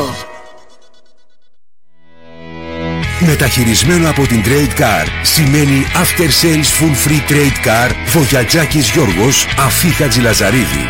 Μια εταιρεία αμέτρητες λύσεις. Επίσημη αντιπροσωπεία Citroën και Peugeot με εξειδίκευση στα μεταχειρισμένα αυτοκίνητα. Με την αγορά ενός μεταχειρισμένου αυτοκινήτου της αρεσκίας σας από την Trade Car το παραλαμβάνετε με πλήρες σέρβις, επισκευή φθορών, βιβλίο σέρβις και απολύμανση με πιστοποιημένα υλικά. Επίσης θα έχετε εφόρους ζωής, δωρεάν εργασία των σέρβις σας και 25% έκπτωση σε ανταλλακτικά και εργασία σε οποιαδήποτε μηχανική σας βλάβη. Η αξιόπιστη επιλογή μέσα από μια μεγάλη γκάμα μεταχειρισμένων αυτοκινήτων με την εγγύηση και την ποιότητα ενός μεγάλου ονόματος. Trade Car. Το νέο σου μεταχειρισμένο αυτοκίνητο είναι εδώ. Δεκτές όλες οι ανταλλαγές. Trade Car Βογιατζάκης Γιώργος Αφίχα Τζιλαζαρίδη. Επίσημη αντιπροσωπεία Citroën και Peugeot. Στο 8ο χιλιόμετρο δράμας Καβάλας και στο www.tradecar.gr. Τηλέφωνο 25210 66%.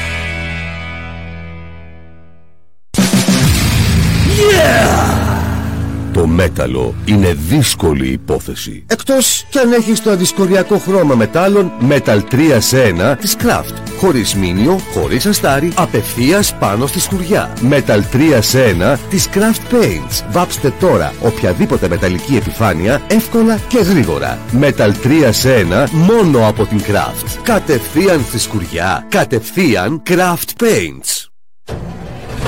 Ασυνόδευτο. Όπου και αν πηγαίνει, φτάνει με ασφάλεια, ταχύτητα και αξιοπιστία. Καράμπελα Trans. Υπηρεσίες εθνικών και διεθνών μεταφορών. Για παντός είδους μεταφορές ασυνόδευτων δεμάτων, αποσκευών και ελληνικών προϊόντων. και για εισαγωγές αυτοκινήτων και μοτοσυκλετών. Οι ειδικοί στις μεταφορές από και προς Γερμανία. Καράμπελα Τρανς. Κωνσταντινίδου Ποιητού 52 Καβάλα. Τηλέφωνο 69 47 324 552 και στο καράμπελαστρans.com. Πάμε και ερχόμαστε όπου θέλετε. Επόμενη στάση Γερμανία. Αθλητικά καταστήματα πολλά. Ένα όμως είναι το Μακεδονία Sport. Και ξεχωρίζει για την τεράστια ποικιλία του, τα αυθεντικά επώνυμα προϊόντα του και... και, και για τις χαμηλές του τιμές. Μακεδονία Sport. Τέσσερα καταστήματα σε Καβάλα, Δράμα, Σέρες και μην ξεχάσετε να επισκεφτείτε το ηλεκτρονικό μας κατάστημα macedoniasport.gr Όλοι οι δρόμοι για τους ξύπνιους και ερευνητικούς οδηγούν στο μεγάλο όνομα. Μακεδονία Sport. Και οι τιμές μας είναι τιμές αλλά Μακεδονία Σπορ. Πάμε για καφέ. Θα μπούμε στο αυτοκίνητο και όπου μας βγάλει. Να πάρουμε και τα παιδιά μαζί. Να βρούμε και κάτι να τσιμπήσουμε. Και ένα ποτάκι δεν θα με χαλούσε. Αφού πάλι στο προσκήνιο θα πάμε. Γιατί το κουράζουμε; Καφέ μπαρ προσκήνιο. Με φόντο τη φύση. Και με στόχο τις μικρές καθημερινές απολαύσεις. Καφέ, ποτό, κρύα πιάτα, πιάτα της ώρας. Με ειδικό χώρο για παιδιά. Και μεγάλα πάρκινγκ. Καφέ μπαρ προσκήνιο. Στις κρινίδες Καβάλας, δίπλα στο αρχαίο θέατρο Φιλίππων. Προσκήνιο. Μικρές απολαυστικές αποδράσεις στο ιδανικό περιβάλλον.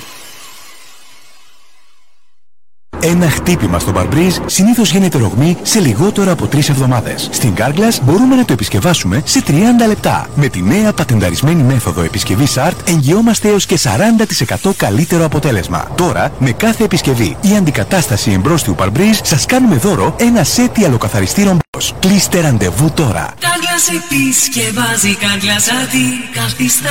Εξουσιοδοτημένος συνεργάτης Καβάλας, Καρπουχτή Κωνσταντίνος, 7η Μεραρχίας 30 66. Τηλέφωνο 2510 83 0083.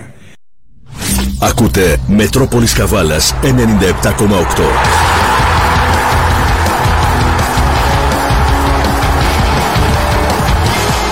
Ηγέτη στα σπορ.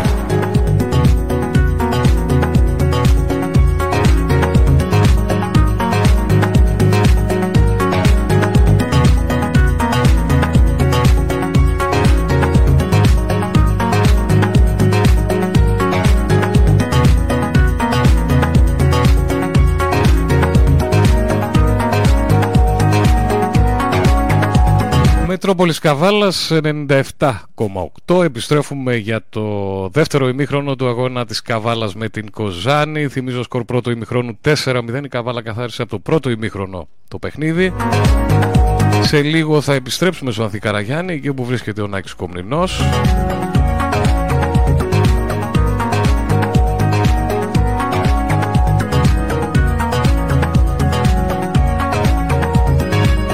Ποδοσφαιρική Κυριακή με αγώνες για την Super League για την Β' Εθνική, τη Super League 2, για τη Football League και αργότερα στις 4.30 παιχνίδια για την ε, Γάμα Εθνική στον ε, πρώτο όμιλο της Γάμα Εθνικής.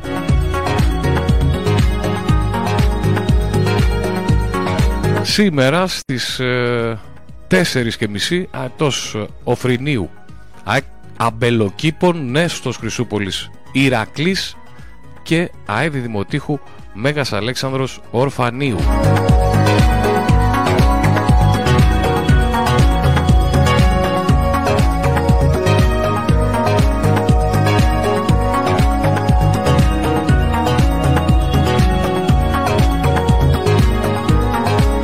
Λίγο πριν α, τις 4 νομίζω πως είναι ώρα να επιστρέψουμε στο Ανθή Καραγιάννη αφού πρώτα όμως θυμηθούμε όλα τα αποτελέσματα του πρώτου ημχρόνου. Νάκη καλησπέρα και πάλι.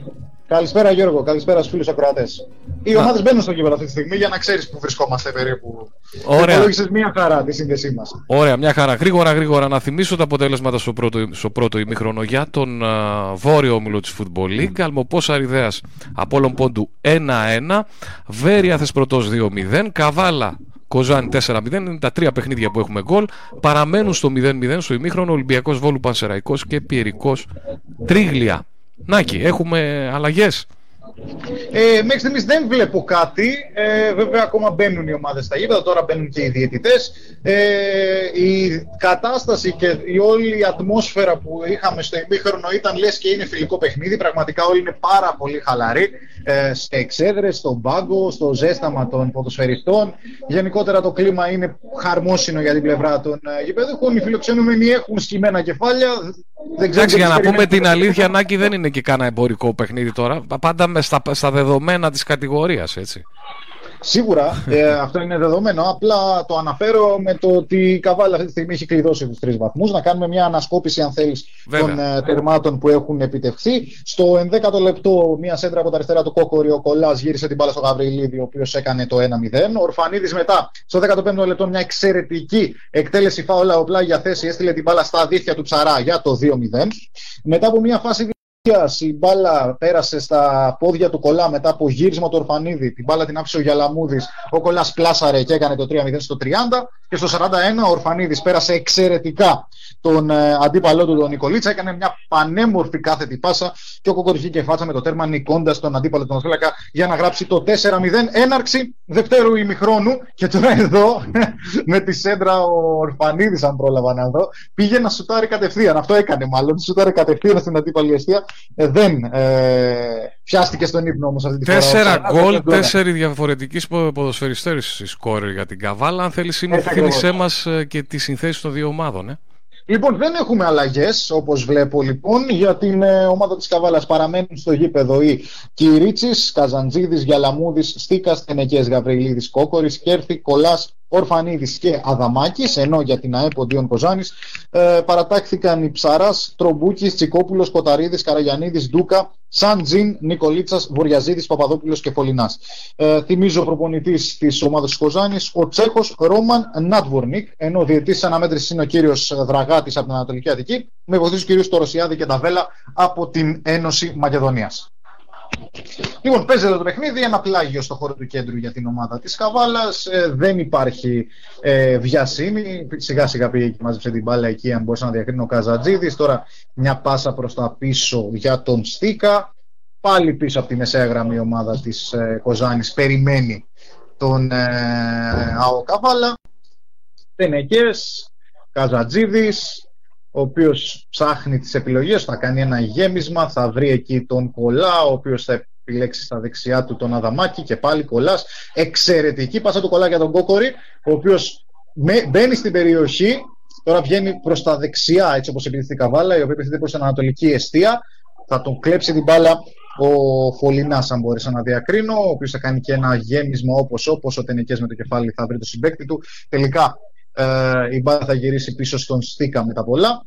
Στίκα τώρα έχει στα αριστερά τον Γιαλαμούδη και αυτόν θα επιλέξει. Φαίνονταν εξ αρχής. Γιαλαμούδης τώρα ψάχνει τις επιλογές του. Θα επιλέξει τον Κολά αυτός με τη σειρά του τον Κέρθη. Στίκας. Ένα passing game στο χώρο της μεσαίας γραμμής. Μαζική άμυνα από την ομάδα της ΑΕΠΟΝΤΙΟΝ Κοζάνης. Γαβριλίδης τώρα. Γαβριλίδης για τον Κολά και πάλι Γαβριλίδης πίσω στο Στίκα. Πιέζουν εκεί και κλέβουν οι φιλοξενούμενοι με τον Τσικόπουλο, ο οποίος είναι απελπιστικά μόνος του όμως. Απλώνει το παιχνίδι στα αριστερά για τον Βοριαζίδη. Ο Βοριαζίδης, ο οποίος ψάχνει τις επιλογές, θα κάνει ένα ωραίο ψηλά βέβαια από την αιστεία. Δεν ήταν κάτι το ανησυχητικό. Παρ' όλα αυτά είναι μια τελική προσπάθεια η οποία είχε κάποιες αξιώσεις από την ομάδα της ε, Κοζάνη. Εκτός ορίων η μπάλα out για την Καβάλα, το οποίο εκτέλεσε γρήγορα και πλασαριστά ο Ηλίας ο Κυρίτσι. Δεν είναι και σκεστήκα σε αυτά τα πρώτα λεπτά του δεύτερου ημιχρόνου. Συγκεκριμένα Είμαστε στο 48ο λεπτό. Ξανακλέβουν τώρα οι φιλοξενούμενοι. Μια πάσα που δεν θα φτάσει ποτέ στο Νότιο Κορεάτη Τζιν. Κόκορη πιέζουν οι Πισαεποντίων. Μια πάσα τώρα για τον Κολά. Θα παρεμβληθεί και αμυντικός της Κοζάνη. Θα κλέψει ο Αδαμάκης, ο οποίος θα προσπαθήσει να περάσει με τα πολλά. Δεν θα τα καταφέρει όμως. Πολύ κέριο το τάκλιν του Καραγιανίδη, ο οποίος ανακόπτει τις ε, περιπτώσεις, τις πιθανότητες ε, δημιουργίας κινδύνου για την αιστεία του. Τώρα η ομάδα της ΑΕΠΟΝΤΙΟΝ προσπαθεί να βγει στην επίθεση με έναν εντυπωσιακό τρόπο. Η πάσα για το Σαντζίν δεν θα φτάσει ποτέ. Στον, νοτιο, στον Νοτιοκορεάτη ο Στίκας θα παραχωρήσει το πλάγιο. Ένα πλάγιο που εκτελείται γρήγορα. Για να δούμε τώρα με τον Τρομπούκι που πιέζεται. Τρομπούκι έχει πάνω του τον Γαβριλίδη. Τρομπούκι θα γυρίσει. Σαντζίν Κλέβουν τώρα οι της Καβάλας. Ένα, μια προσπάθεια τώρα δεν θα μπορέσουν να απομακρύνουν οι της Καβάλας. Ανακτούν την κατοχή οι φιλοξενούμενοι. Για να δούμε τώρα την ομάδα της Κοζάνης. Ο Παπαδόπουλος θα αφήσει για τον ε, Ντούκα. Η κάθετη, πολύ ωραία προϋποθέσεις για την ΑΕΠ Κοζάνης η οποία προσπαθεί.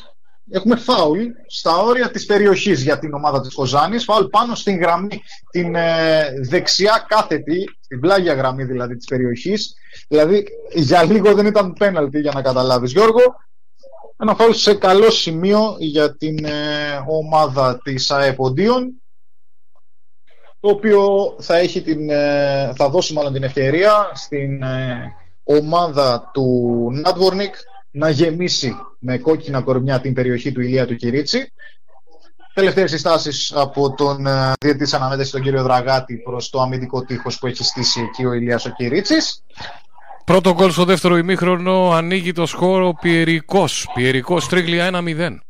Το φάουλ εκτελείται, απομακρύνει ο Αδαμάκης σε πρώτο χρόνο. Ο Κολλά κοντρολάρει την περιοχή της ομάδας του. Απομακρύνουν τον κίνδυνο όπως όπως και για να δούμε αν ο Κόκορης θα προλάβει. Η μπάλα φτάνει προς τον Ψαρά, ο οποίος έχει μόνο το δικαίωμα να χρησιμοποιήσει τα πόδια του καθώς είναι εκτός περιοχής. Θα απομακρύνει όπως όπως. Ο Κολλά παρεμβάλλεται. Τελικά ο Κοταρίδης θα γίνει κατόχος μπάλας για τους Κοζανίτες και θα βγάλει μια πολύ όμορφη πάσα για τον Τρομπούκι, όμως θα προλάβει ο Στίκας να γυρίσει στον Κυρίτσι πριν γίνει επικίνδυνος ο ποδοσφαιριστής της ΑΕΠ Κοζάνης. Μια βαθιά μπαλιά τώρα η οποία θα ανακοπεί από τους uh, παίκτες της uh, Κοζάνης πλάγιο και ετοιμάζονται δύο αλλαγές για την ομάδα της Καβάλα, μια διπλή αλλαγή μάλλον για να το πούμε καλύτερα.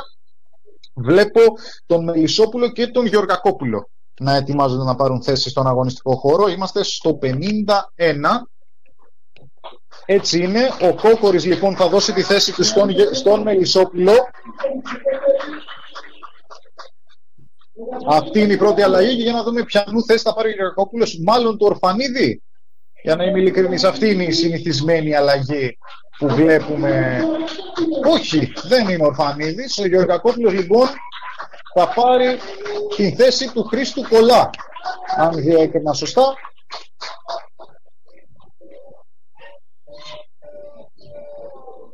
Όχι, του Γαβριλίδη. Του Γαβριλίδη, μάλιστα. Έξω λοιπόν ο αρχηγός της ομάδας, ο Βασίλης ο Γαβριλίδης, μέσα ο Κωνσταντίνος Γεωργακόπουλος. Αυτές είναι οι δύο πρώτες αλλαγές. Μελισσόπουλος και Γεωργακόπουλος στις θέσεις των Κόκορη και Γαβριλίδη στο 51ο λεπτό αυτές οι δύο αλλαγές τα δύο νέα πρόσωπα της ε, εντεκάδας που αγωνίζεται για τον Κώστα Νιφαντάκη.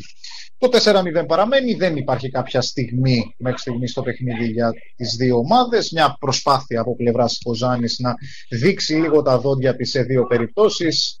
Ε, μέχρι στιγμής όμως δεν υπάρχει ιδιαίτερη ανησυχία ε, στην ε, ομάδα της Καβάλας. Να αναφέρω πως κάπως έτσι ξεκίνησε και το παιχνίδι. Είχε δείξει λίγο τα δόντια της ομάδας της Κοζάνης στο πρώτο δεκάλεπτο. Μετά ήρθε αυτό που ήρθε τέλος πάντων για να διαμορφωθεί αυτό το 4-0 με μια iPod που σας έχω πει ότι κατά την εικόνα την οποία έχω δεν πατάει καθόλου καλά στο γήπεδο. Όσες προποθέσει και ευκαιρίες έχουν δοθεί για να δημιουργήσει κάποια ευκαιρία δεν τις αξιοποίησε, δεν έχει δημιουργήσει κάποια μεγάλη πάση.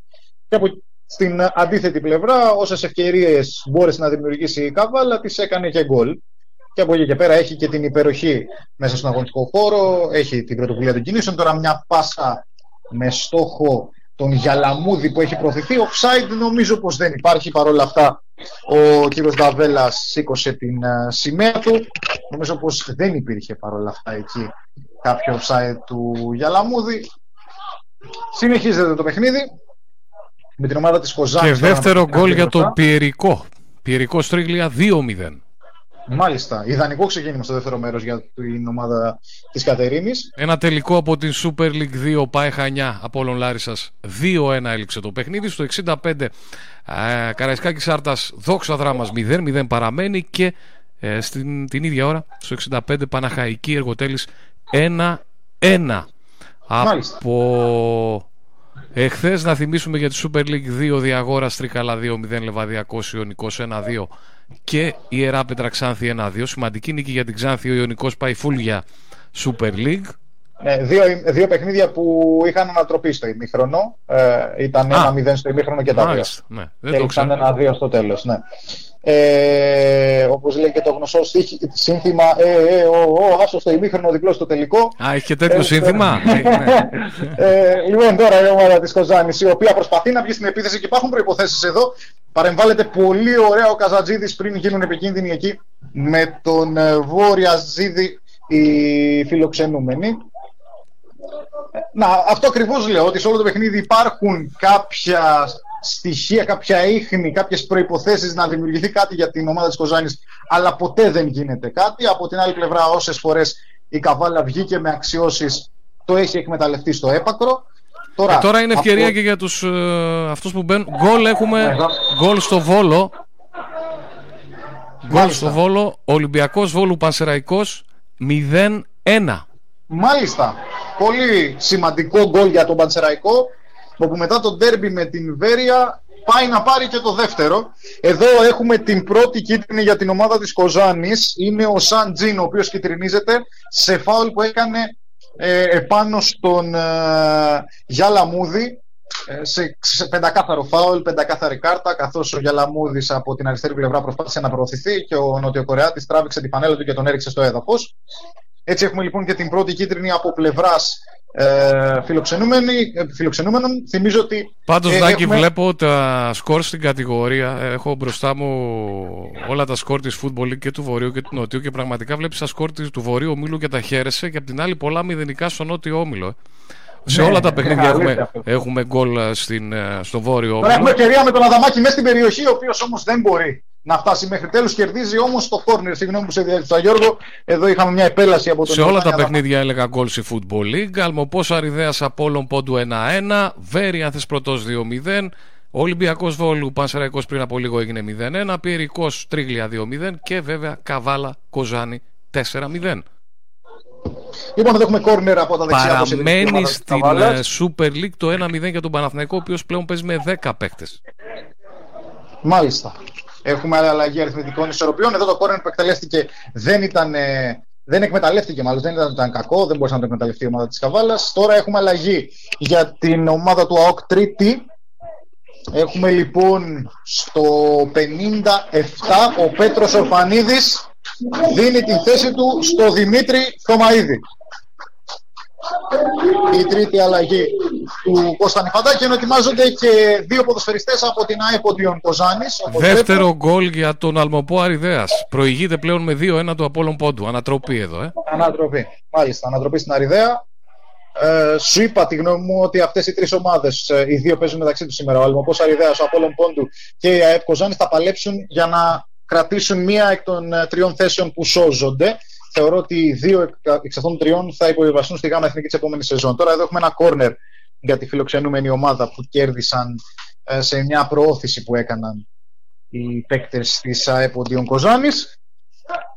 Γκολ έχουμε στην Άρτα. Καραϊσκάκης Άρτας δόξα δράμα 1-0. Μάλιστα. Η ΑΕΚ Καραϊσκάκης άνοιξε το σκορ. Δεν το περίμενα, να σου πω την αλήθεια. Λοιπόν, ένα κόρνερ από τα αριστερά που εκτελούν οι φιλοξενούμενοι είναι καλοεκτελεσμένο η κεφαλιά στην καρδιά της άμυνα. Ευκαιρία γκολ 4-1. Να λοιπόν, η μείωση ήρθε για την ΑΕΠ Κοζάνης. Σε... Ήταν καλοεκτελεσμένο το κόρνερ.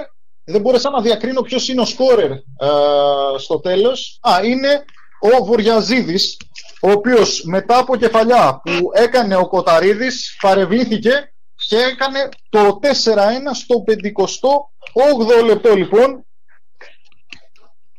Ο Βοριαζίδης μειώνει για την ομάδα του.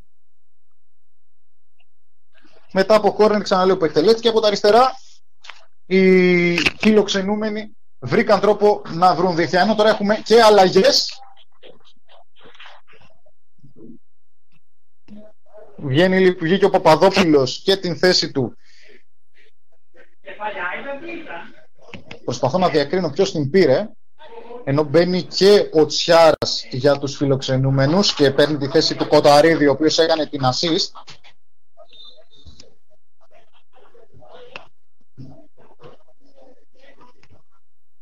Χάσαμε τον πρώτο παίχτη που μπήκε πάνω στην ε, μετάδοση του τέρματος της ε, ΑΕΠ Κοζάνης.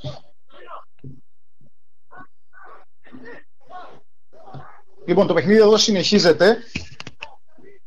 Θα βρούμε λίγο ποιος είναι ο παίκτης στην πορεία που πήρε την θέση στον αγωνιστικό χώρο ο πλευράς της ε, φιλοξενούμενης. Ναι, είναι ο Τσελεπής. Αυτός που μπήκε στο γήπεδο λοιπόν. Ο, το δεύτερο πρόσωπο της ε, ομάδος του Νάτβορνικ. 4-1 στο Ανθή Καραγιάννη λοιπόν. Μείωσαν ε, με τον ε, Βοριαζίδη οι φιλοξενούμενοι. Τώρα στο χώρο του κέντρου ο Γιαλαμούδης κλέβει. Υπάρχει φάουλ πάνω στο Γιαλαμούδη. Ε, θα το καταλογίσει αυτή τη φορά ο διαιτητής. Ένα φάουλ που εκτελείται πλασαριστά προς τα πίσω από τον Μελισσόπουλο. Στίκας και Τενεκές. Το Μαΐδης. Η πάσα του είναι καλή για το Μελισσόπουλο, offside. Γενικά έχουν πιαστεί πολλές φορές αυτό το παιχνίδι μέχρι στιγμής εκτός θέσης οι παίκτες του Κώστα Νιφαντάκη. Έξι offside έχουν καταλογίσει οι διαιτητές εις βάρος της ε, γηπεδούχου ομάδας, η οποία προσπαθεί να βγει στην πλάτη της άμυνας, διότι ξαναλέμε ότι η ΑΕΠ Κοζάνης ε, αμήνεται μαζικά σε αυτό το παιχνίδι. Τώρα κλέβει εδώ ο Τενεκές, ο οποίος θα ψάξει τον ε, συμπέκτη, τον Γκολά, δεν θα τα καταφέρει. Και τώρα για να δούμε αν μπορούν οι φιλοξενούμενοι να δημιουργήσουν και άλλες προϋποθέσεις, απομάκρυνση όπως όπως από την ε, φιλοξενούμενη, από την γηπεδούχο ομάδα, συγγνώμη, προς την ε, αντίπαλη αιστεία και ο Ψαράς εύκολα θα γίνει κάτω τη μπάλα, θα επιλέξει μπροστά τον συμπέκτη του και στη συνέχεια η μπάλα θα φτάσει στα πόδια του Ντούκα. Μια μπαλιά με στόχο και πάλι τον Βοριαζίδη δεν θα γίνει κάτοχος. Ο Σαντζίν εδώ θα προσπαθήσει να βρει κάποιο παίκτη που θα κάνει λάθος. Λάθη επιλαθών τελικά κερδισμένοι ή γηπεδούχοι. Μια πάσα τώρα εκεί όπου είναι ο Φολινά μόνο της Εποζάνης. Αυτό λέω. Πολλά λάθη και στις ε, πάσες και από τις δύο ομάδες. Τώρα ένα πλάγιο που κερδίζουν οι φιλοξενούμενοι λίγο μπροστά από τη μεσαία γραμμή. Είμαστε στο 61ο λεπτό εδώ στο Ανθικαραγιάννη 4-1 οι φιλοξενούμενοι πέτυχαν το μοναδικό τέρμα του δεύτερου ημιχρόνου με τον Βοριατζίδη στο 58. Τρομπούκης βρίσκει εκεί τον uh, Σαντζίν, ο οποίος προσπαθεί να περάσει, δεν θα καταφέρει. Ο Γιαλαμούδη παρεμβάλλεται, όμως η κατοχή παραμένει σε πόδια γη φιλοξενούμενων. Συγγνώμη.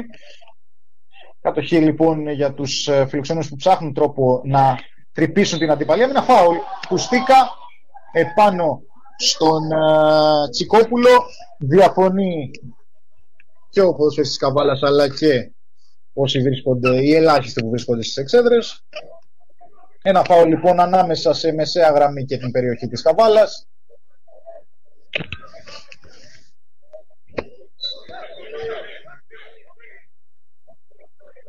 Πήγα να κάνω μια κομπίνα εκεί, δεν τους βγήκε. Πρόλαβε και τη διάβαση η άμυνα της Καβάλας. Και τώρα ο Βοριαζίδης θα γεμίσει στην περιοχή του Ηλία του Κυρίτσι, απομάκρυνση από την αμυντική γραμμή. Πιέζει εκεί ο Κολλάς μήπως μπορέσει να κλέψει μια μπάλα φάουλ. Νομίζω πως ε, δεν υπάρχει κάποιο φάουλ εκεί παρόλα αυτά. Ο κύριος Ραγάτης το είδε.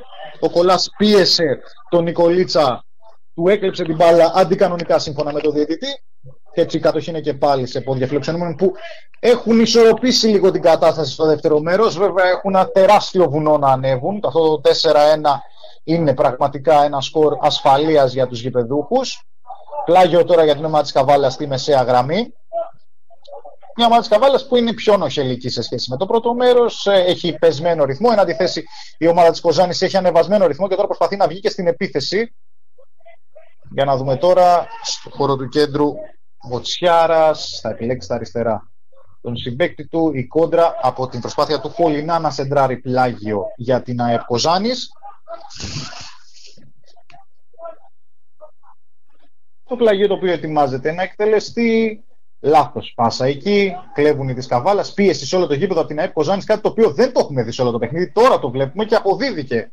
Ε, Καρπούς ο Φολινά. Θα επιλέξει τον Τσιάρα. Ο Τσιάρας θα κάνει μια παλιά, θα παρεμβληθεί ο, Γεωργακό, ο Στίκα, συγγνώμη.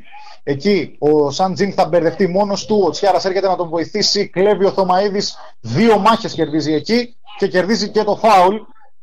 Πολύ μαχητικός εκεί ο Δημήτρης Θωμαίδης και αποδίδει καρπούς η υπερπροσπάθεια που έκανε πίσω από τη μεσαία γραμμή. Το φάουλ εκτελείται γρήγορα και πλασαριστά. Τενεκές για τον Στίκα, ο οποίος ψάχνει το στήριγμα το βρίσκει στο Γιαλαμούδη, Γιαλαμούδης και πάλι Στίκας. Δεν πιέζουν τώρα οι της το γνωστό τους ε, τρίκ. Εδώ μια παλιά ο Ψαράς θα βγει και θα μαζέψει. Ο, τώρα ακούμε τη φωνή του Κωνσταντινή Φαντάκη για πρώτη φορά στο παιχνίδι. Καθώς, όπως σας είπα, η ομάδα της Καβάλας είναι λίγο πιο νοχελική ε, στο δεύτερο μέρος μέχρι στιγμής. Αυτό το πρώτο τέταρτο με 20 λεπτό που παρακολουθούμε ε, στο Ανθή Καραγιάννη. Έχει πέσει πολύ ο ρυθμός. Ε, είναι λογικό Νομίζω να και είχαμε και καιρό, βέβαια είχε και καιρό να παίξει η ομάδα, αλλά είχαμε και καιρό να δούμε από το πρώτο ημίχρονο τόσα γκολ, να καθαρίζει από το πρώτο ημίχρονο η ομάδα. Εύκολα ναι, ναι, ναι, όχι, αυτό δεν το είχαμε δει. Αυτό δεν το έχουμε δει φέτος. Αυτή τη χρονιά, τέλος πάντων, το φέτος είναι πολύ γενικό. Σε αυτή την σεζόν, αυτή τη, τη μίνι σεζόν που διανύουμε, είναι το πρώτο παιχνίδι που η Καβάρα έχει καθαρίσει το μάτσα το πρώτο 45 λεπτό και έχει τυπικό χαρακτήρα τελείως το δεύτερο. Δηλαδή πρέπει να γίνουν πράγματα και θάματα για να μην έχει τυπικό χαρακτήρα το δεύτερο. Τώρα ένα πλάγιο στη μεσαία γραμμή για τους φιλοξενούμενους, οι οποίοι ξαναλέω ότι έχουν ανεβάσει ρυθμό, ε, πατάνε πολύ καλύτερα σε σχέση με το πρώτο ημίχρονο, αλλά ε, το σκορ δεν είναι κάτι το οποίο τους ευνοεί μέχρι στιγμής. Δηλαδή έχουν πραγματικά ένα Everest να ανέβουν, αν θέλουν να ελπίζουν σε κάτι. Ο Άρης εκμεταλλεύτηκε την αριθμητική επιρροχή και ισοφάρισε Παναθηναϊκός Άρης 1-1. Μάλιστα. Τώρα, offside πιάστηκε παίκτης του Ισάη Ποντίων ε, Κοζάνη. Νομίζω είναι ο Φολινά από τα αριστερά. Σήκωσε τη σημεία πρώτος βοηθός ο Τωροσιάδη.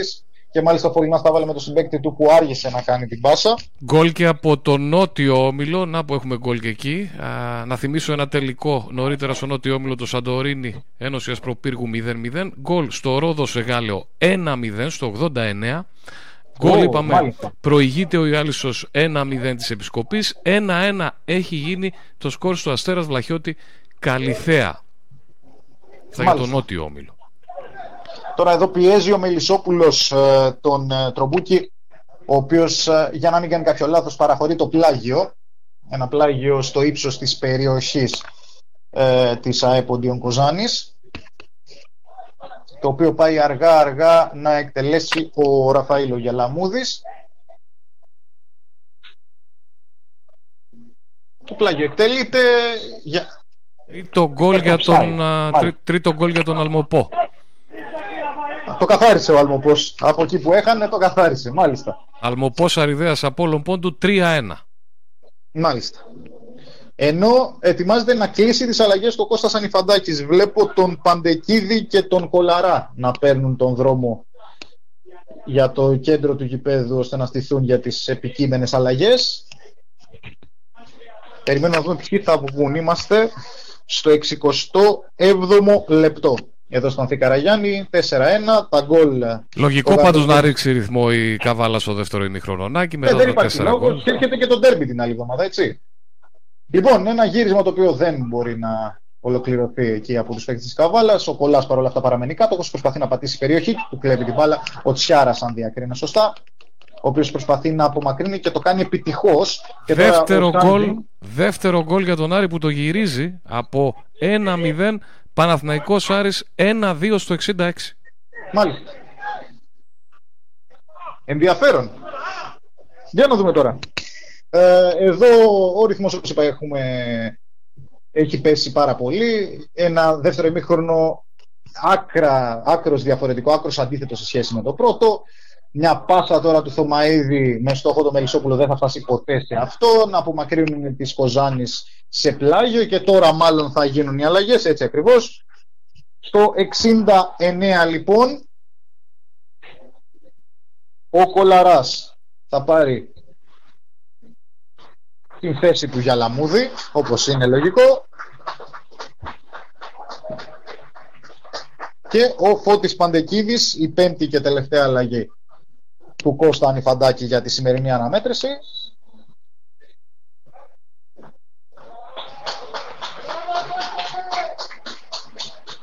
για να πάρει την θέση του Απόστολου Στίκα Τέλος λοιπόν, τα πέντε νέα πρόσωπα τα οποία θα δούμε στο δεύτερο ημίχρονο σε σχέση με το πρώτο είναι η Γεωργακόπουλος, Μελισσόπουλος, Θωμαίδης, Κολαράς και Παντεκίδης ενώ τον δρόμο Για τα αποδητήρια έχουν πάρει η Γαβριλίδης, Κόκορης, Ορφανίδης, Γιαλαμούδης και Στίκας. Τώρα ένα φάω λίγο μπροστά από τη μεσαία γραμμή υπέρ της ομάδος της Καβάλας, το οποίο εκτελείται πλασάριστα προς τα πίσω. Καζατζίδης, θα βρει το και υπάρχει χέρι το οποίο γίνεται εκεί. Πες μου. Ε, έχουμε λοιπόν την ε, κατοχή της ε, ομάδος της Κοζάνης καθώς υπήρχε χέρι εκεί αν μπόρεσα να διακρίνω από τον ε, δεν ξέρω, νομίζω ότι ο Κολαράς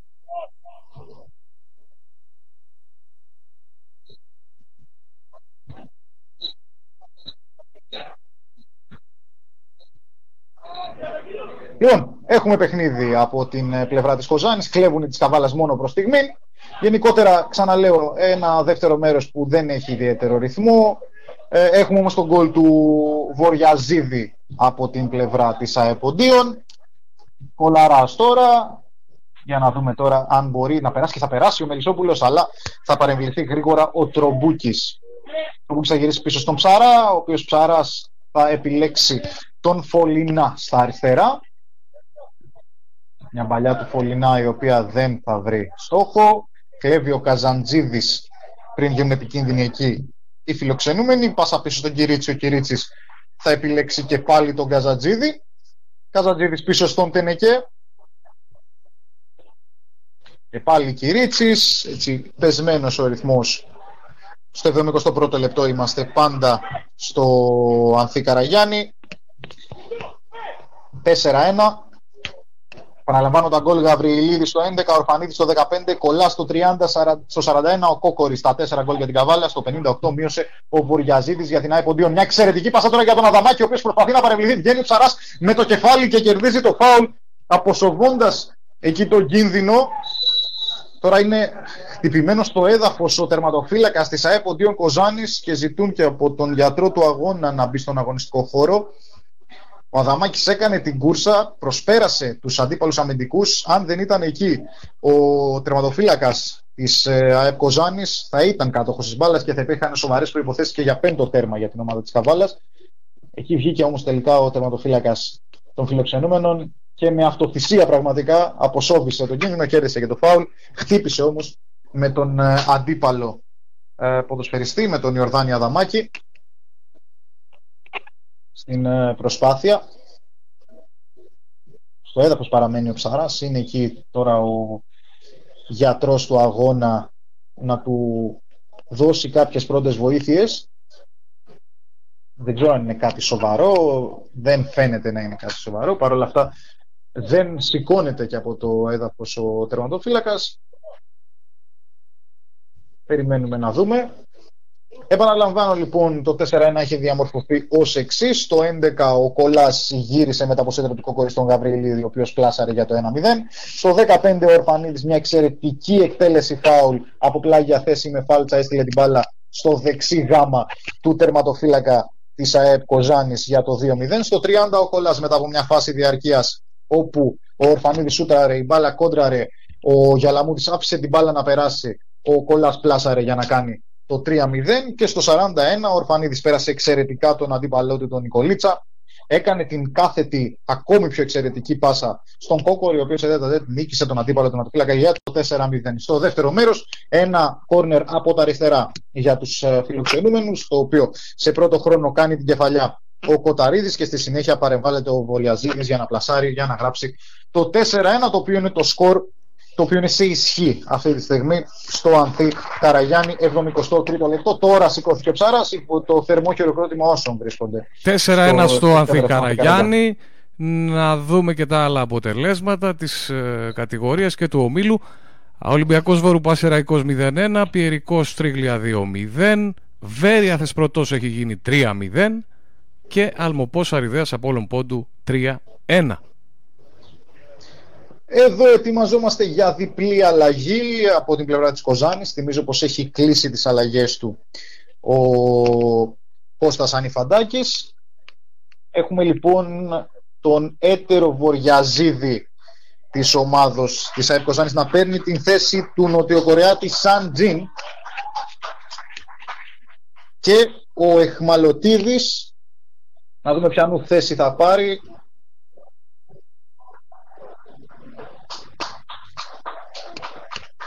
την θέση του Τσικόπουλου.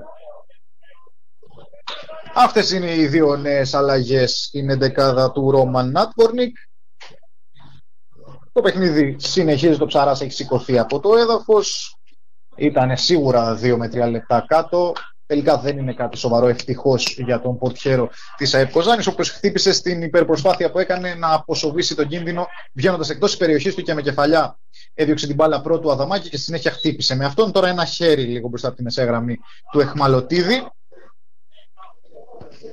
Ένα φάουλ που καταλογίζεται υπέρ της ομάδας της Καβάλας. Ο Μελισσόπουλος για τον Γεωργακόπουλο θα βγάλει την πάσα για να δούμε θα προλάβει ο Αδαμάκη. Βγαίνει και πάλι ο Ψαράς και διώχνει σε πλάγιο. Εκεί άργησαν λίγο να αντιδράσουν Κολλά και Αδαμάκης. Η πάσα του Γεωργακόπουλου ήταν αρκετά καλή. Προς τα πίσω λοιπόν η μπάλα για τους παίκτες της Καβάλας όπου με τον Παντεκίδη τώρα ξεκινούν μια νέα επίθεση στην αρχή αλλάζει το παιχνίδι για τον Καζατζίδη. Καζατζίδης τώρα λίγο μπροστά από τη μεσαία γραμμή τελικά θα γυρίσει προς τα πίσω. Τενεκές και Παντεκίδης. Παντεκίδης θα επιλέξει τον Γκολά ο οποίος δέχεται μια σχετική πίεση εκεί. Χάνουν προς στιγμή την κατοχή παίκτες της ε, Καβάλας και τώρα Μελισσόπουλος στα αριστερά για να δούμε αν θα δημιουργηθούν προϋποθέσεις για την ομάδα της Καβάλας. Η μπάλα θα γυρίσει τον Αδαμάκη και πάλι πίσω εκεί που είναι ο Θωμαίδης. Ωραία, Νάκη, μια και έχει κρυθεί το αποτέλεσμα εκεί, μείνε στη γραμμή να πάμε λίγο στη Χρυσούπολη να μιλήσουμε με τον α, Κυριάκο Καγιά. Κυριάκο, με ακούς; Σε ακούω Γιώργο, σε ακούω. Είναι δύο λεπτά που ξεκίνησε το παιχνίδι. Ένα ντέρμπι με τα όλα του. Από το πρώτο λεπτό κιόλας φάνηκε. Ε, θα δούμε, θα δούμε καλό παιχνίδι. Να πούμε ότι ο Νέστος αγωνίζεται με τον Ηρακλή, έτσι. Ε, ε, με τον Ηρακλή αγωνίζεται ο Νέστος, έτσι. Ναι, με τον Ηρακλή Αμπελοκήπων. Έχει και μια καλή, στο πρώτο λεπτό και μια καλή φάση με τον ο Νέστος, αλλά δεν είχε επιτυχία. Μάλιστα, ωραία. Ε, έχεις, έχεις συνθέσεις να μας πεις; Ο, διακοπές κάνει. Έχεις συνθέσεις να μας πεις; Ναι, συνθέσεις. Λοιπόν, σύνθεση του Ηρακλή. Μέλκας Παπαϊωάννου, Χατζής Παναγιωτίδης, Φιτανίδης Μαγκούτης, Μετάη, Παπαδόπουλος, Τσίτας, Ιορδανίδης Πουρτουλίδης. Για τον Έστω, Αθανασίου Ποδάρας, Μπλιός Μπάμπουρας, Φραγκούλης Δόντσος, Γεωργιάδης Μινίκο, Μπαϊκαρά, Τζαμπέγια, Κλουκίδης. Αυτοί είναι οι 22 ποδοσφαιριστές. Τώρα ο Νέστο βρίσκεται μπροστά Μάλιστα. με τον Μπαϊκαρά από τα αριστερά, έχει έναν αντίπολο μπροστά του, προσπαθεί να τους αποφύγει, βγάζει τη σέντρα, η μπάλα βρίσκεται στο μενί που υπάρχει και καταλήγει out. Ωραία Κυριάκο, είναι παιχνίδι για την uh, γάμα εθνική αυτό, έτσι; Για την γάμα εθνική είναι το δεύτερο από την ώρα που ξεκίνησε, στιγμή που ξεκίνησε. Μετά την επανέναρξη. Επάν, ναι, είναι δεύτερο παιχνίδι. Ένα στη θάλασσα, ένα εδώ και έχουμε μέχρι να τελειώσει ο πρώτος γύρος. Έχουμε συνέχεια. Ωραία, μέχρι και τις 5 θα είμαστε στον αέρα. Ό,τι γίνει μπορείς να θα επικοινωνήσουμε. Έχει, καλά. Εντάξει, okay. Αυτά λοιπόν, αυτά λοιπόν από την uh, Χρυσούπολη πήραμε την uh, σύνθεση του Νέστου. Uh, Νάκη δεν ξέρω αν με ακούς αν είσαι στη γραμμή. Ναι, ναι, ναι, ακούω, ακούω. Ωραία. 3-1 έχει γίνει στην uh, Βέρεια το σκόρ, έβαλε γκολ ο Θεσπρωτός. Μάλιστα. Από ό,τι φαίνεται έριξαν το ρυθμό του και οι δύο ομάδες, και η Βέρεια και η Καβάλα και έτσι δέχτηκαν και από ένα τέρμα. Εδώ δεν έχει γίνει κάτι το ιδιαίτερο, αν εξαιρέσουμε τις ε, αλλαγές τις οποίες αναφέραμε πριν για την ΑΕΠΟΤΙΟΝ Κοζάνης. Ε, κυλάμε προς το τελευταίο δεκάλεπτο. Συγκεκριμένα είμαστε αυτή τη στιγμή στο 78, ε, χωρίς να υπάρχει κάτι το αξιοσημείωτο τα τελευταία λεπτά που είχαμε τη σύνδεση με τη Χρυσούπολη. Δηλαδή γίνονται κάποιες προσπάθειες εκατέρωθεν, οι οποίες σταματούν λίγο μετά τη μεσαία γραμμή. Ωραία, μια και έχουμε χρόνο να θυμίσουμε, να αναφέρουμε τους υποστηρικτές της μετάδοσης, ε, τις επιχειρήσεις που υποστηρίζουν, είναι χορηγοί της σημερινής μετάδοσης, ε, γρήγορα, γρήγορα, λίγο πλη, είμαστε περίπου ένα τετάρτο πριν ολοκληρωθούν τα παιχνίδια. Χορηγεί λοιπόν της σημερινής μετάδοσης ο, ο Πάρτς Παράσογλου ανταλλακτικά αυτοκινήτων στο, 10, στο 12ο χιλιόμετρο Καβάλας Δράμας, Χριστιανός εμπόριο και σέρβις ηλεκτρονικών και αξεσουάρ παντός τύπου, αξιότης εργαλεία, χρώματα, σιδερικά, υδραυλικά, καφετζής, ανελκυστήρες, ο Σπύρος Γύρος, στα Κάρβουνα έτσι, Black Drop Café, στην πλατεία Καπνεργάτη, ο γιατρός Μιχάλης Σωτηρόπουλος, παθολόγος, μαζί μας τα Welcome Stores, μαζί μας και τα τζάκια του Νουσίδης αλλά και το Μακεδονία. Σπορ με μεγάλη γκάμα αθλητικών ειδών και πέντε καταστήματα στην Ανατολική Μακεδονία και τις καλύτερες τιμές. Νάκη. Λοιπόν, το παιχνίδι εδώ συνεχίζεται. Εδώ είναι ένα παιχνίδι κέντρου χωρίς να έχει δημιουργηθεί το παραμικρό στα τελευταία 10 λεπτά. Πραγματικά γίνονται κάποιες προσπάθειες, ξαναλέω, εκατέρωθεν. Μετά η μπάλα γυρίζει προς την άμυνα της Καβάλας όπου γίνεται αυτό το σταθερό η σταθερή εικόνα που είχαμε και στο πρώτο μέρος, δηλαδή ένα passing game στην αμυντική γραμμή της Καβάλας και μια μαζική άμυνα από την πλευρά της Αεποντίων Κοζάνης. Τώρα είναι λίγο πιο ψηλά σε σχέση με το πρώτο μέρος η ομάδα της Κοζάνης, η οποία πλέον δεν έχει και τίποτα να χάσει. Θεωρώ ότι έχει καταλάβει και ίδιο το παιχνίδι έχει χαθεί. Τι 4-1, τι 5-1 και γιατί να μην πετύχει ένα δεύτερο γκολ εάν και εφόσον μπορέσει να το πετύχει εδώ στον Ανθή Καραγιάννη. Τώρα, μία κάθετη για τον Αδαμάκη εξαιρετική στην πλάτη της άμυνας στο πλασέ του τελευταίο θα περάσει και σε κόρνερ θα διώξουν οι φιλοξενούμενοι πριν παρεμβληθεί εκεί. Ο Κολάσαν πρόλαβα να δω για την ομάδα της Καβάλας. Έγινε κάτι σαν πάσα σουτ. Ο Ψάρας ήταν εξοδετερωμένος. Οι φιλοξενούμενοι πρόλαβαν και αποσόβησαν σε κόρνερ πριν γίνουν επικίνδυνοι της Καβάλας. Η Δόξα έχει σοφαρίσει στην Άρτα. Καρεσκάκης Άρτας Δόξα 1-1. Μάλιστα. Στο 21ο λεπτό εδώ ε, ο Θωμαίδης ετοιμάζεται να εκτελέσει το κόρνερ από τα αριστερά όπως επιτίθεται η ομάδα της Καβάλας. Ο Θωμαίδης εκτελεί στην καρδιά της άμυνας η κεφαλιά. Η πρώτη είναι από τους αμυντικούς της ΑΕΠ οι οποίοι απομακρύνουν. Ο Θωμαίδης τώρα γίνεται κάτω της μπάλας όμως θα παρεμβληθεί ε, παίκτης ε, της ΑΕΠ Κοζάνη συγκεκριμένα ο Βοριαζίδης και θα παραχωρήσει το πλάγιο. Ο Κολαράς ετοιμάζεται να επαναφέρει για την ομάδα της Καβάλας. Ο Λαράς επαναφέρει λοιπόν. Υποπίεση εκεί θα κλέψουν μόνο προς τη στιγμή της ΑΕΠ Κοζάνης. Ο Κολαράς θα κλέψει και πάλι για την ομάδα του. Μάχε εκεί, κερδισμένοι ποιοι φιλοξενούμενοι, οι οποίοι προσπαθούν να βγουν τώρα μπροστά, όμως θα κλέψει ο Κέρθη από τον αντίπαλό του, συγκεκριμένα τον Εχμαλωτίδη. Και θα ανακτήσουν την κατοχή οι αργοναύτες. Είμαστε όπως είπα και πριν στο 80 Νάκη, μια και πριν ε, κάναμε μια έτσι ολιγόλεπτη σύνδεση με την ε, Χρυσούπολη. Να θυμίσουμε και τα παιχνίδια που ε, πέντε λεπτά έχει που ξεκίνησαν στην, στον πρώτο όμιλο της ΓΑΜΑ Εθνικής. Ο Νέσος Χρυσούπολης ακούσαμε τον Κυριακό Καγιά φιλοξενεί τον Ηρακλή. Εκτός έδρας αγωνίζεται ο Μέγας Αλέξανδρος Ορφανίου με τον Αέδη Δημοτήχου και Αετός Σοφρινίου, ΑΕ Αμπελοκήπων τα τρία παιχνίδια από τον πρώτο όμιλο της ΓΑΜΑ Εθνικής με καβαλιώτικο ενδιαφέρον. Από εκεί και πέρα στα άλλα παιχνίδια, έκτη αγωνιστική και εδώ. Αναγέννηση Θαλασσιάς Απόλων Παραλιμνίου, Ένωση Αλεξανδρούπολης Εθνικός Σοχού, Άρης Αβάτος, Αλβάτου Ελπίδα Σαπών και Πανδραμαϊκός ΑΕ Ευόσμου χωρίς παιχνίδι. Το δόξα σιδηροχωρίου Ορφαία Ξάνθης 0-3 καθώς έχει αποχωρήσει το σιδηροχώριο από το πρωτάθλημα. Έτσι ακριβώς. Λοιπόν, ε, η ομάδα της Καβάλας η οποία έχει ανεβάσει λίγο το ρυθμό της, ε, ε, μήπως δημιουργήσει κάποια ευκαιρία. Είχε μια στιγμή αυτή πριν από λίγο με τον Αδαμάκη, την οποία σας μεταφέραμε. Η ΑΕΠ Κοζάνης έκανε το ξέσπασμά της στο δεύτερο μέρος, ανέβασε λίγο ρυθμό, αλλά αυτή τη στιγμή έχει επιστρέψει στα στάνταρ του πρώτου μέρους, δηλαδή σε ένα πιο παθητικό ρόλο. Προσπαθεί να μπει λίγο πιο δυνατά στις φάσεις σε σχέση με τον πρώτο ημίχρονο, παρόλα αυτά δεν έχει πετύχει κάτι, δηλαδή δεν έχει απειλήσει εκ νέου την αιστεία του Ηλία Κυρίτσι μετά από εκείνα τα 5 λεπτά μετά τον γκολ που πέτυχε στο 58 ο Βοριαζίδης. Τώρα μια παρακινδυνευμένη πάσα προς τα πίσω τελικά... Μάλιστα Νάκη στον πρώτο όμιλο έχουμε γκολ με την έναρξη των παιχνιδιών. Έχει πετύχει γκολ ο Απόρων Παραλιμνίου και προηγείται με 1-0. Αναγέννηση Θαλασσιάς Απόλων Παραλιμνίου 0-1. Μάλιστα η αναγέννηση Θαλασσίας, η οποία είναι η ουραγός αυτή τη στιγμή στον πρώτο όμιλο, αν δεν κάνω λάθος, της ΓΑΜΑ Εθνικής, δεν πρέπει να έχει βαθμό. Τελικό ε. αποτέλεσμα από το νότιο όμιλο της Football League. Αλφα Σίγμα Ρόδου Εγάλεο 1-0 με γκολ στο 89. Λοιπόν, τώρα ο Μελισσόπουλος βγαίνει φάτσα με το τέρμα, τεράστια ευκαιρία για την καβάλα. Πλασαριστά η πάσα και στη γενία ο Κολά θα κάνει το 5-1. Βγήκαν στην πλάτη της άμυνας οι παίκτες της Καβάλα, προωθήθηκαν λίγο να πιέσουν οι της Κοζάνης. Παρ' όλα αυτά δεν μπόρεσαν να πετύχουν κάτι. Η πάσα βρήκε το Ραφαήλ Μελισσόπουλο. Ο Λομόναχο, ο οποίος πάτησε περιοχή, γύρισε την μπάλα στον Κολά, ο οποίος στο 84ο λεπτό κάνει το αθλητικό όμιλο Καβάλα, ΑΕΠ Ντιόν Κοζάνης 5-1. Και πάλι στο συν 4 η διαφορά στα 4 γκολ για την ομάδα της Καβάλας. Δεύτερο προσωπικό τέρμα για τον ε, Κολά. Ναι, αλλιώ αλλιώς τι πάει το 5 από το 4, εντάξει.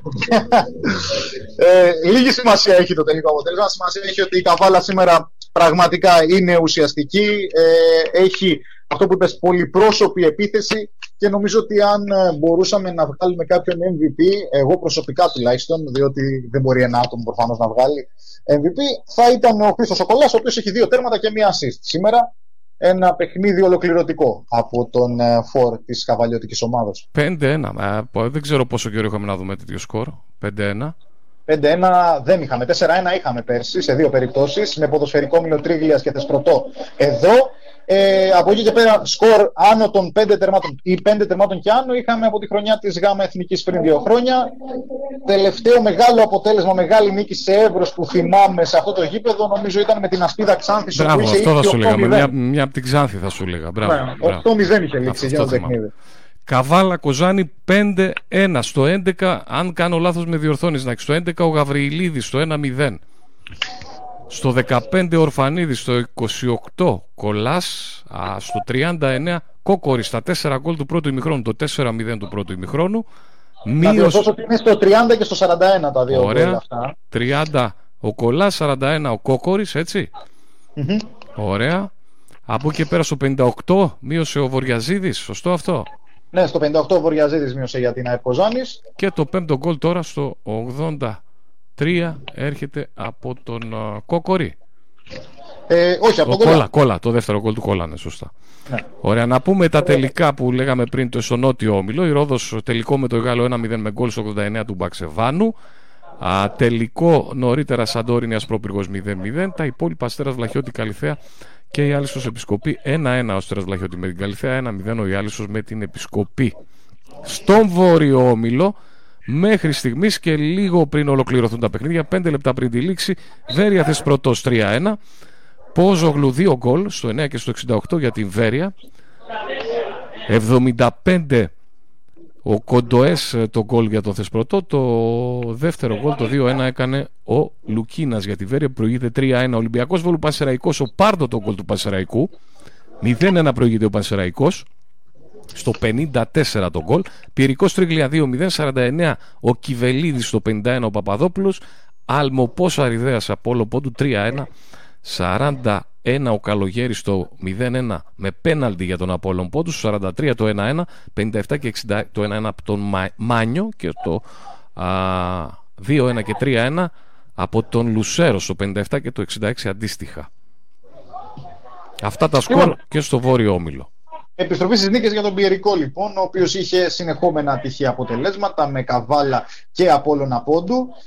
Ε, επιστρέφει απέναντι σε μια καλή ομάδα όπως είναι ο ποδοσφαιρικός όμιλος Τρίγλιας στις νίκες. Κοίτα Αυτή... εδώ, εδώ, αν θα δεις τη βαθμολογία τώρα, τι έχουμε, έχουμε πέντε ομάδες και ο Πιερικός τώρα που φτάνει στους 10 βαθμούς και φεύγει από την uh, Τρίγλια, έτσι την uh, ξεπερνάει.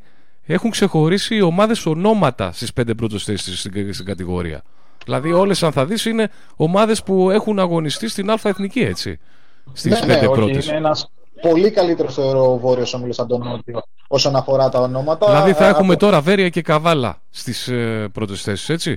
Ε, Με 15 βαθμούς και οι δύο έχουν αγωνιστεί στην Α Εθνική.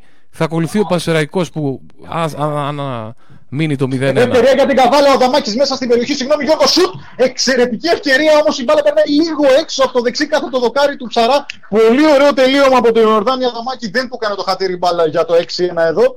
Συγγνώμη που σε διέκοψα. Μεγάλη στιγμή από το ύψος του πέναλτι. Ένα γυριστό σου του Αδαμάκη λίγο έξω από το δεξί κάθετο δοκάρι. Πολύ καλά έκανες και με διέκοψη καθώς προέχει να ακούμε τα γκολ και τις ευκαιρίες που συμβαίνουν εκεί στο Ανθή Καραγιάννη. Έλεγα να και ότι στι πέντε πρώτες θέσεις η Βέρεια και η Καβάλα θα είναι πρώτες. Με 15 βαθμούς, έτσι, σωστά δεν λέω. 12 δεν είχαν 15 ναι, ναι, ναι, 15, 15. 13 ο Πανσεραϊκός, αν κερδίσει. Και ο Πανσεραϊκό ιστορική ομάδα έχει παίξει χρόνια στην Α Εθνική. Και ο Ολυμπιακός Βόλου που θα είναι αμέσως από κάτω επίσης έτσι έχει αγωνιστεί στην Α Εθνική. Και ο ναι. Πιερικός επίσης ιστορική ομάδα και αυτός έχει αγωνιστεί στην Α Εθνική. Έτσι ακριβώς. Ο Ολυμπιακός Βόλου μάλιστα τρέχει και ένα περίεργο ρεκόρ ε, είναι η μοναδική ομάδα στην ιστορία και του ελληνικού ποδοσφαίρου, ίσως και του ευρωπαϊκού, όπου στις ε, μοναδικές του ευρωπαϊκές συμμετοχές έχει τέσσερα παιχνίδια στα προκριματικά ευρωπαϊκής διοργάνωσης, συγκεκριμένα του Europa League την σεζόν 2011-2012, έχει τέσσερις νίκες και αποκλείστηκε λόγω του Κοριόπολης. Είναι δηλαδή μια ομάδα η οποία έχει δώσει τέσσερα ευρωπαϊκά παιχνίδια, έχει τέσσερις νίκες, αλλά δεν συνέχισε. Ολυμπιακός Βόλο, ο οποίος είχε παράλληλα, παράλληλη πορεία εκείνα τα χρόνια, Νάκη, με την ε, Καβάλα, με, με αυτό το uh, Κοριόπολης που ανέφερες είχαν παράλληλη πορεία έτσι από την ναι, Α ναι, ναι, ναι, Εθνική πέσανε στις τεχνικές μετά τους ανέβασαν ε, στη Β Εθνική. Ήταν οι ομάδες που πλήρωσαν θα έλεγα το μάρμαρο εκείνη την εποχή της, ε, της εκαθάρισης και καλά του ελληνικού ποδοσφαίρου το και καλά είναι η σωστότερη έκφραση που μπορούσε ε, να πει. αν είναι δυνατόν να, φταί, να φταίγαν μόνο δηλαδή και να φταίνε μόνο δύο ομάδες ή τρεις τέλος πάντων, όσες έχουν, έχουν πληρώσει το μάρμαρο για ό,τι συμβαίνει. Ναι. Έτσι ακριβώς. Ε, έχει λοιπόν αυτό το ρεκόρ, το οποίο είναι αξιοσημείωτο. Είχε τέσσερις νίκες στα προκριματικά. Δεν μπόρεσε όμως να παίξει τα ιστορικά παιχνίδια με την Paris Saint-Germain τότε. Ε, και ουσιαστικά υποβιβάστηκε στην Δέλτα Εθνική μαζί με την Καβάλα εκείνη τη χρονιά. Ο ε, Ολυμπιακός το... Βόλου τότε με Αχηλέα Μπέο, έτσι. Ναι, ναι, ναι. Έτσι ακριβώς. Είμαστε στο 90 λεπτό πλέον. Ένα φάουλ που κερδίζει η Καβάλα λίγο μπροστά από τη μεσαία γραμμή που εκτελείται προς αριστερά, έτσι τυπικά τελείως στα τελευταία δευτερόλεπτα. Μπορεί να σου πω ότι ήταν τυπικό και όλο το δεύτερο ημίχρονο, για να είμαι ειλικρινής. Ε, έχουμε τον ε, Βαγγέλη τον Γκέρθη στο χώρο του κέντρου, ο οποίος γυρίζει προς τα πίσω. Προσπαθούν να κλέψουν οι παίκτες της Κοζάνης και μέχρι ένα σημείο τα καταφέρνουν όμως. Ο Φώτης ο Παντεκίδης θα γυρίσει την μπάλα πίσω στον τερματοφύλακά του, τον Ηλία Κυρίτσι. Και πάλι Παντεκίδης. Οδεύουμε προς το τέλος του αγώνα, ενός αγώνα έχουμε μπει ήδη στον έξτρα χρόνο. Ενός αγώνα ο οποίος, ξαναλέω, είχε, δεν μας πρόσφερε συγκινήσεις, μας πρόσφερε πολλά τέρματα. Τίποτα λιγότερο, τίποτα παραπάνω. Ένα εύκολο απόγευμα για την Καβάλα, η οποία ε, επέστρεψε στις νίκες και όπως είπες και εσύ, ξέσπασε μετά την ε, ήττα της στη Μεσοβδόμαδη απέναντι στον ποδοσφαιρικό Μλωτρίγλια. Ο Κολάς τώρα θα προσπαθήσει να βγάλει μια πάσα για τον Αδαμάκη, ο οποίος έχει εξαιρετική έκρηξη. Παρ' όλα αυτά δεν μπόρεσε να βρει ε, τρόπο να φτάσει την δυνατή παλιά του Χρήστο Κολλά. Βγήκε ο Ψαράς και μάζεψε την μπάλα. Τώρα μια μάχη στο χώρο του κέντρου ανάμεσα σε ποδοσφαιριστές των δύο ομάδων κερδισμένοι βγαίνουν οι φιλοξενούμενοι. Λάθος πάσα όμως τώρα και κατοχή και πάλι στην Καβάλα με τον Γεωργακόπουλο στο χώρο του κέντρου. Συνεργάζονται εκεί οι παίκτες της Καβάλας. Ο Γεωργακόπουλος ανατρέπεται κανονικά σύμφωνα με τον ε, κύριο Δραγάτη. Κατοχή για την ΑΕΠΟΝΤΙΟΝ Κοζάνης, η οποία προσπαθεί από τα αριστερά με τον Βοριαζίδη να βγει στην επίθεση. Η πάσα του Τσιάρα πουθενά. Ένα ακόμη γκολ πέτυχε ο Αλμοπός Αριδέας. 4-1 το σκορ πλέον με τον Απόλλων Πόντο. Μάλιστα. Από 0-1 αυτό το παιχνίδι, έτσι. Προηγήθηκε πρώτος ο Απόλλωνας. Αν δεν κάνω λάθος. Ναι, προηγήθηκε ο Απόλλων ε, και σκέφτομαι πραγματικά την κατάδια του, του Απόλλων Καλαμαριάς. Ε. Ναι, ναι, είναι πραγματικά ένα μεγάλο κρίμα αυτή την ομάδα, η οποία όμως πληρώνει κάποιες αμαρτίες του πρόσφατου παρελθόντος, αλλά δεν χρειάζεται να επεκταθούμε πάνω σε αυτό. Ε, εδώ το παιχνίδι οδεύει προς το τέλος του. Ο Φώτης ο Παντεκίδης έχει την κατοχή της μπάλας χωρίς πίεση, ψάχνει τις επιλογές του, Τώρα βγαίνουν κάποιοι παίχτε της Κοζάνης, μήπως και τον πιέσουν. Επιλέγει τον Κολαρά στα αριστερά.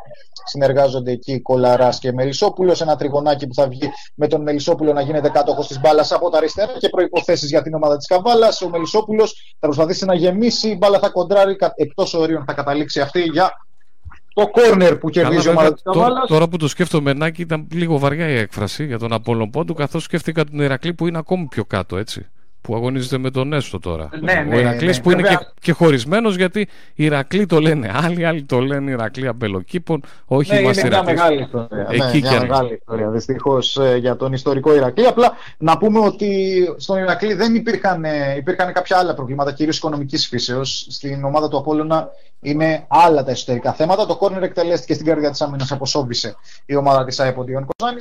Ναι, γενικότερα ήταν μια λάθος διαχείριση εδώ και χρόνια στα οικονομικά του Ηρακλή που τον έχει φέρει εδώ. Σε αντίθεση με τον Απόλλωνα Πόντου, που υπάρχει μια γενικότερη απαξίωση, αν θες τη γνώμη μου, στο σύλλογο. Mm-hmm. Τελευταίο σφύριγμα από τον κύριο Δραγάτη εδώ στο Ανθή Καραγιάννη. Τελικό αποτέλεσμα. Αθλητικός όμιλος Καβάη Ποντίων Κοζάνης για την έκτη αγωνιστική της Football League 5-1. Θυμίζω τα γκολ στο 11ο λεπτό. Ο Γαβριλίδης άνοιξε το σκορ μετά από γύρισμα του Κολά.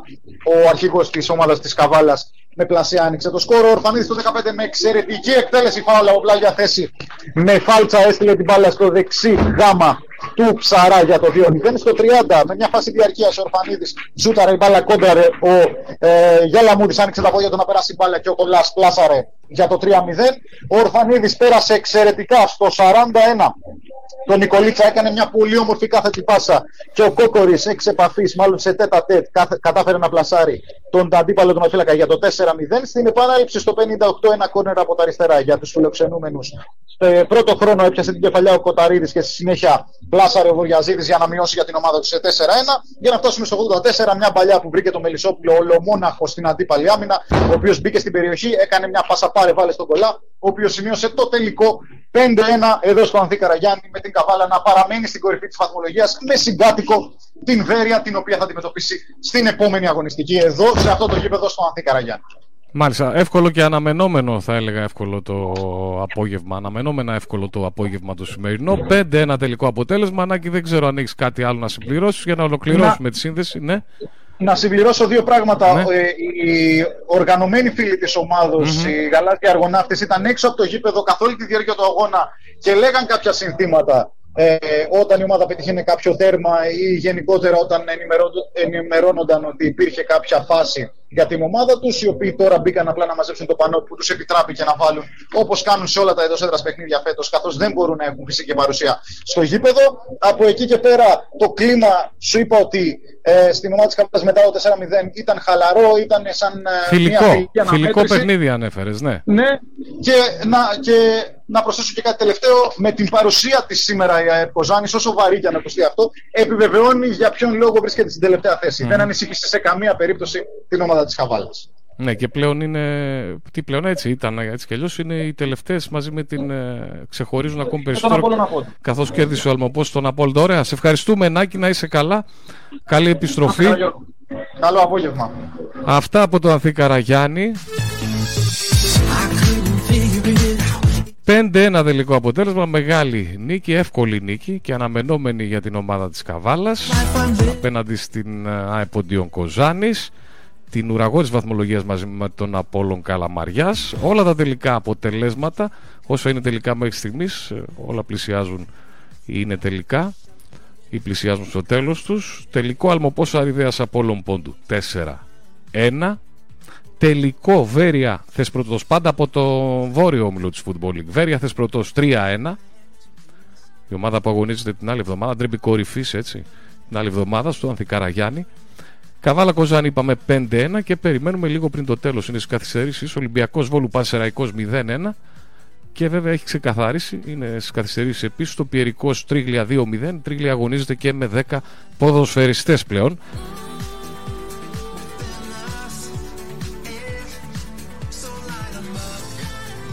10 λεπτά πριν τις 5 θα μείνουμε να πάρουμε όλα τα τελικά να δούμε και τη βαθμολογία και την επόμενη αγωνιστική για την Football League. Αυτή την ώρα να θυμίσω παιχνίδια για την ΓΑΜΑ Εθνική σε όλους τους ομίλους. Ολοκληρώνεται στο ΣΥΜ 5 είναι το παιχνίδι ε, για την Super League Παναθηναϊκός Άρης το 1-2 παραμένει. Τελικά αποτελέσματα από την Super League 2 πάει Χανιά Απόλλων Λάρισα σημερινά 2-1 1-1 τελικό αποτέλεσμα Καραϊσκάκης Σάρτας Δόξα Δράμας και 1-1 το τελικό επίσης στην Πάτρα Παραχαϊκή Εργοτέλης. Τελικά και τα άλλα δύο στη Football League. Ολυμπιακός Βόλου Πασεραϊκός 0-1 Πιερικός Τρίγλια 2-0 Συνδυασμός των αποτελεσμάτων πάμε να δούμε την βαθμολογία όπως διαμορφώνεται μετά και τη σημερινή έκτη αγωνιστική στη Football League και να ολοκληρώσουμε την σημερινή μετάδοση μαζί μας από τις 2.30 ακούσαμε την ε, ευρία νίκη της Καβάλας με 5-1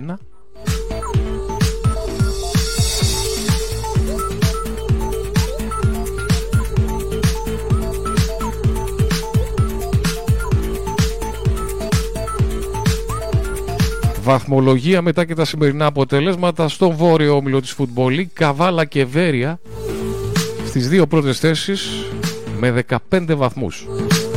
Ακολουθεί ο Πανσεραϊκός, έχει 13 βαθμούς στην τρίτη θέση με τη σημερινή του νίκη επί του Ολυμπιακού Βόλου. Ο Ολυμπιακός Βόλου έμεινε στους 12, τέταρτος Στην πέμπτη θέση μόνος ο Πιερικός που κέρδισε με 2-0 την Τρίγλια.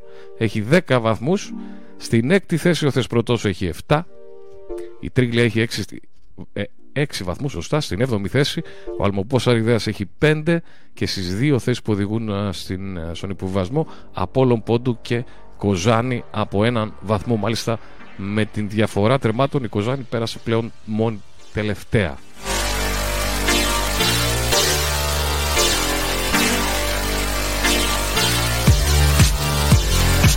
Η επόμενη αγωνιστική της Football League πάντα στον Βόρειο Όμιλο 7η αγωνιστική την ερχόμενη Κυριακή 25 του μήνα στις 5 είναι ορισμένα βλέπω τα παιχνίδια.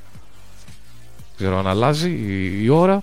Το επιβεβαιώσουμε μέσα στην εβδομάδα. Πάντως την Κυριακή στις 25 τα παιχνίδια για την 7η αγωνιστική στο βόρειο όμιλο της Football League θεσπρωτός Ολυμπιακός Βόλου Βεβαίως, ε, εδώ στο Ανθικαρακιάνι, όπως είπαμε, το μεγάλο ντέρμπι της κορυφής ανάμεσα στη Καβάλα και Βέρεια. Πανσεραϊκός Αλμοπός Αριδέας. Τρίγλια Πόλων Πόντου. Και Κοζάνη, αέποντιον Κοζάνης, πιερι, πιερικό. Σωστά. Τα παιχνίδια της 7η αγωνιστικής συνερχόμενη Κυριακή. Αυτά από εμάς κάπου εδώ ολοκληρώνουμε. Βεβαίως, εσείς μένετε συντονισμένοι εδώ στο Μετρόπολης Καβάλας 97 και 8, καθώς ακολουθεί το pre-game της αναμέτρησης, ε, σημερινής αναμέτρησης ανάμεσα στον Μπάουκ και τον Ολυμπιακό. Παιχνίδι για τη Super League. Pre-game και ζωντανή μετάδοση βεβαίως αμέσως μετά από το Μετρόπολης Θεσσαλονίκης. Αυτά από εμένα. Καλή συνέχεια, καλό απόγευμα, καλό βράδυ Κυριακής.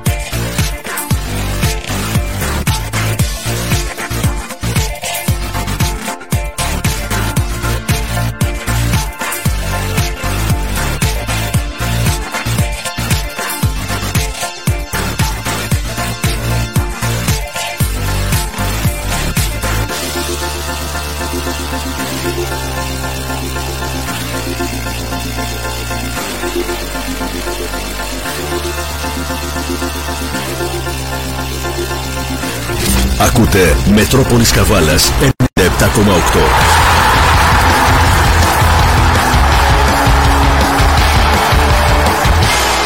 Ηγέτη στα σπορ.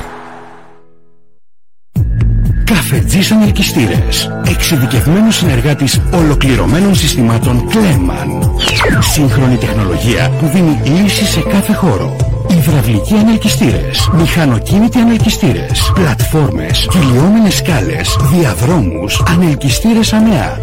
Καφετζής ανελκυστήρες. Μελέτη, εγκατάσταση, συντήρηση, επισκευή. Εγγυούμαστε την άριστη κατασκευή, την ποιότητα αλλά και την άψογη λειτουργία του ανελκυστήρα σας τοποθετώντας υλικά σύμφωνα με τις οδηγίες της εταιρείας Κλέμαν. Καφετζής ανελκυστήρες. Από το 1970 ανταποκρινόμαστε στις νέες τεχνολογικές προκλήσεις με δυναμική και ανωδική πορεία στο χώρο. Καφετζής ανελκυστήρες. Πιστοποιημένη διαχείριση συστήματος ISO 9001 και με την εγγύηση της εταιρείας Κλέμαν. Βενιζέλου 42, Καβάλα. Τηλέφωνο 2510 831 168 και 2510 227 861. Ασυνόδευτο. Όπου κι αν πηγαίνει, φτάνει με ασφάλεια, ταχύτητα και αξιοπιστία. Καράμπελα Τρανς. Υπηρεσίες εθνικών και διεθνών μεταφορών. Για παντός είδους μεταφορές ασυνόδευτων δεμάτων, αποσκευών και ελληνικών προϊόντων. Και για εισαγωγές αυτοκινήτων και μοτοσυκλετών. Οι ειδικοί στις μεταφορές από και προς Γερμανία. Καράμπελα Τρανς. Κωνσταντινίδου Ποιητού 52 Καβάλα. Τηλέφωνο 69 47 324 552 και στο καράμπελαστρans.com. Πάμε και ερχόμαστε όπου θέλετε. Επόμενη στάση Γερμανία. Σε θέλω για μια ζωή. Θέλω να σε παρουσιάζω στους φίλους μου χωρίς να ντρέπομαι. Θέλω να με ζεσταίνεις και να μην καπνίζεις. Και να μου επιστρέψεις μετά από καιρό τα λεφτά που ξόδεψα για σένα. Τζάκια του Νουσίδη. Από το 1977. Ενεργειακά τζάκια με υψηλή απόδοση. Αερόθερμα και μπόιλερ των μεγαλύτερων οίκων. Τζάκια προπανίου χωρίς καμινάδα και χειροποίητα. Τζάκια του Νουσίδη. Έκθεση αμυγδαλαιώνας καβάλας. Τηλέφωνο 2510 51 65 85. Γιατί εμείς δεν παίζουμε με τη φωτιά. Αθλητικά καταστήματα πολλά. Ένα όμως είναι το Μακεδονία Sport. Και ξεχωρίζει για την τεράστια ποικιλία του, τα αυθεντικά επώνυμα προϊόντα του και... και, και για τις χαμηλές του τιμές. Μακεδονία Sport. Τέσσερα καταστήματα σε Καβάλα, Δράμα, Σέρες και μην ξεχάσετε να επισκεφτείτε το ηλεκτρονικό μας κατάστημα macedoniasport.gr Όλοι οι δρόμοι για τους ξύπνιους και ερευνητικούς οδηγούν στο μεγάλο όνομα. Μακεδονία Sport. Και οι τιμές μας είναι τιμές αλλά Μακεδονία Σπορ. Η τέχνη του να νιώθεις welcome. Από το 2011, έμπνευσή μας εσύ. Οι ανάγκες σου. Με τι χαμογελάς. Πώς γεύεσαι τη ζωή. Πώς να στο κάνουμε ευκολότερο. Χρόνο το χρόνο. Κρίκο τον κρίκο μεγαλώσαμε. Γίναμε μια μεγάλη αλυσίδα. Ελληνική αλυσίδα ηλεκτρικών Welcome Stores. 10 χρόνια μάστερ στις οικιακές συσκευές. Μεταχειρισμένο από την Trade Car σημαίνει After Sales Full Free Trade Car Βογιατζάκης Γιώργος Αφή Χατζηλαζαρίδη. Μια εταιρεία αμέτρητες λύσεις. Επίσημη αντιπροσωπεία Citroën και Peugeot με εξειδίκευση στα μεταχειρισμένα αυτοκίνητα. Με την αγορά ενός μεταχειρισμένου αυτοκινήτου της αρεσκίας σας από την Trade Car το παραλαμβάνετε με πλήρες σέρβις, επισκευή φθορών, βιβλίο σέρβις και απολύμματα με πιστοποιημένα υλικά. Επίσης θα έχετε εφόρους ζωής, δωρεάν εργασία των σέρβις σας και 25% έκπτωση σε ανταλλακτικά και εργασία σε οποιαδήποτε μηχανική σας βλάβη. Η αξιόπιστη επιλογή μέσα από μια μεγάλη γκάμα μεταχειρισμένων αυτοκινήτων με την εγγύηση και την ποιότητα ενός μεγάλου ονόματος. Trade Car. Το νέο σου μεταχειρισμένο αυτοκίνητο είναι εδώ. Δεκτές όλες οι ανταλλαγές. Trade Car Βογιατζάκης Γιώργος, Αφή Χατζηλαζαρίδη. Επίσημη αντιπροσωπεία Citroën και Peugeot στο 8ο χιλιόμετρο δράμας Καβάλας και στο www.tradecar.gr Τηλέφωνο 25210 66%.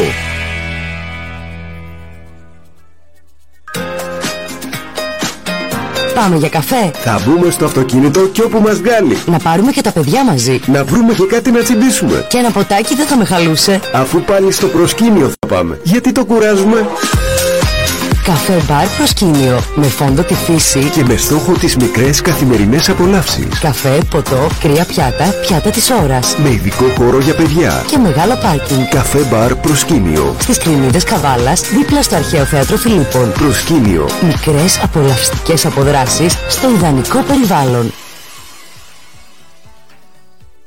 Στο χέρι ή στο πόδι, στο πιάτο, στα γρήγορα ή αργά και απολαυστικά. Στο ταχυφαγείο Κωστής. Απολαμβάνεις τις γεύσεις του με κάθε τρόπο. Ταχυφαγείο Κωστής. Χειροποίητο, σουβλάκι και σουτζουκάκι, το καλύτερο που δοκίμασες. Πανσέτα, γεμιστό μπιφτέκι, λουκάνικο, όλα στα κάρβουνα. Γύρος και φρέσκες πατάτες. Όλες οι πίτες 2 ευρώ και 40 λεπτά. Γύρος 2 και 80. Και φτεδάκια 2 ευρώ και 20 λεπτά. Κοτομπιφτέκι στα κάρβουνα 2 ευρώ και 40 λεπτά. Και οι σαλάτες δωρεάν. Ταχυφαγείο Κωστής. Ομονίας 93. Ανοιχτά 10 το πρωί με 12 το βράδυ, εκτός Αργιών και Σαββατοκύριακου. Ταχυφαγείο Κωστής. Κατευθείαν στο ψητό. Ένα χτύπημα στο μπαρμπρίζ συνήθως γίνεται ρογμή σε λιγότερο από 3 εβδομάδες. Στην Carglass μπορούμε να το επισκευάσουμε σε 30 λεπτά. Με τη νέα πατενταρισμένη μέθοδο επισκευής ART εγγυόμαστε έως και 40% καλύτερο αποτέλεσμα. Τώρα, με κάθε επισκευή ή αντικατάσταση εμπρόστιου μπαρμπρίζ, σας κάνουμε δώρο ένα σέτι αλοκαθαριστήρων Bosch. Κλείστε ραντεβού τώρα. Carglass επισκευάζει, Carglass αντικαθιστά. Εξουσιοδοτημένος συνεργάτης Καβάλας, Καρπουχτή Κωνσταντίνο, 7η Μεναρχίας 30 66. Τηλέφωνο 2510 83 0083. Yeah! Το μέταλλο είναι δύσκολη υπόθεση. Εκτός κι αν έχεις το αντισκοριακό χρώμα μετάλλων Metal 3 σε 1 της Craft. Χωρίς μήνυο, χωρίς αστάρι, απευθείας πάνω στη σκουριά. Metal 3 σε 1 της Craft Paints. Βάψτε τώρα οποιαδήποτε μεταλλική επιφάνεια εύκολα και γρήγορα. Metal 3 σε 1 μόνο από την Craft. Κατευθείαν στη σκουριά, κατευθείαν Craft Paints. Χορηγή της σημερινής μετάδοσης του αγώνα Καβάλα Κοζάνη ήταν ακόμη ο γιατρός Μιχάλης Σωτηρόπουλος, παθολόγος Ελευθερίου Βενιζέλου 30, τηλέφωνο 25 10 83 00 73. Γύρω στα κάρβουνα ο Σπύρος ε, Ηρών 19 Καβάλα τηλέφωνο 25 10 836 604 Black Drop Cafe delivery στο 25 10 22 22 03 Αξιότης εργαλεία, χρώματα, σιδερικά, υδραυλικά. Ήδρας 14 στον Άγιο Νικόλαο, τηλέφωνο 25 10 22 38 82 Χριστιανός εμπόριο και σέρβις ηλεκτρονικών και αξεσουάρ, τηλέφωνο 25 10 23 28 73 και Auto Parts παράσογλου ανταλλακτικά αυτοκινήτων στο 12ο χιλιόμετρο. Καβάλας Δράμας τηλέφωνο 25 10 39 23 72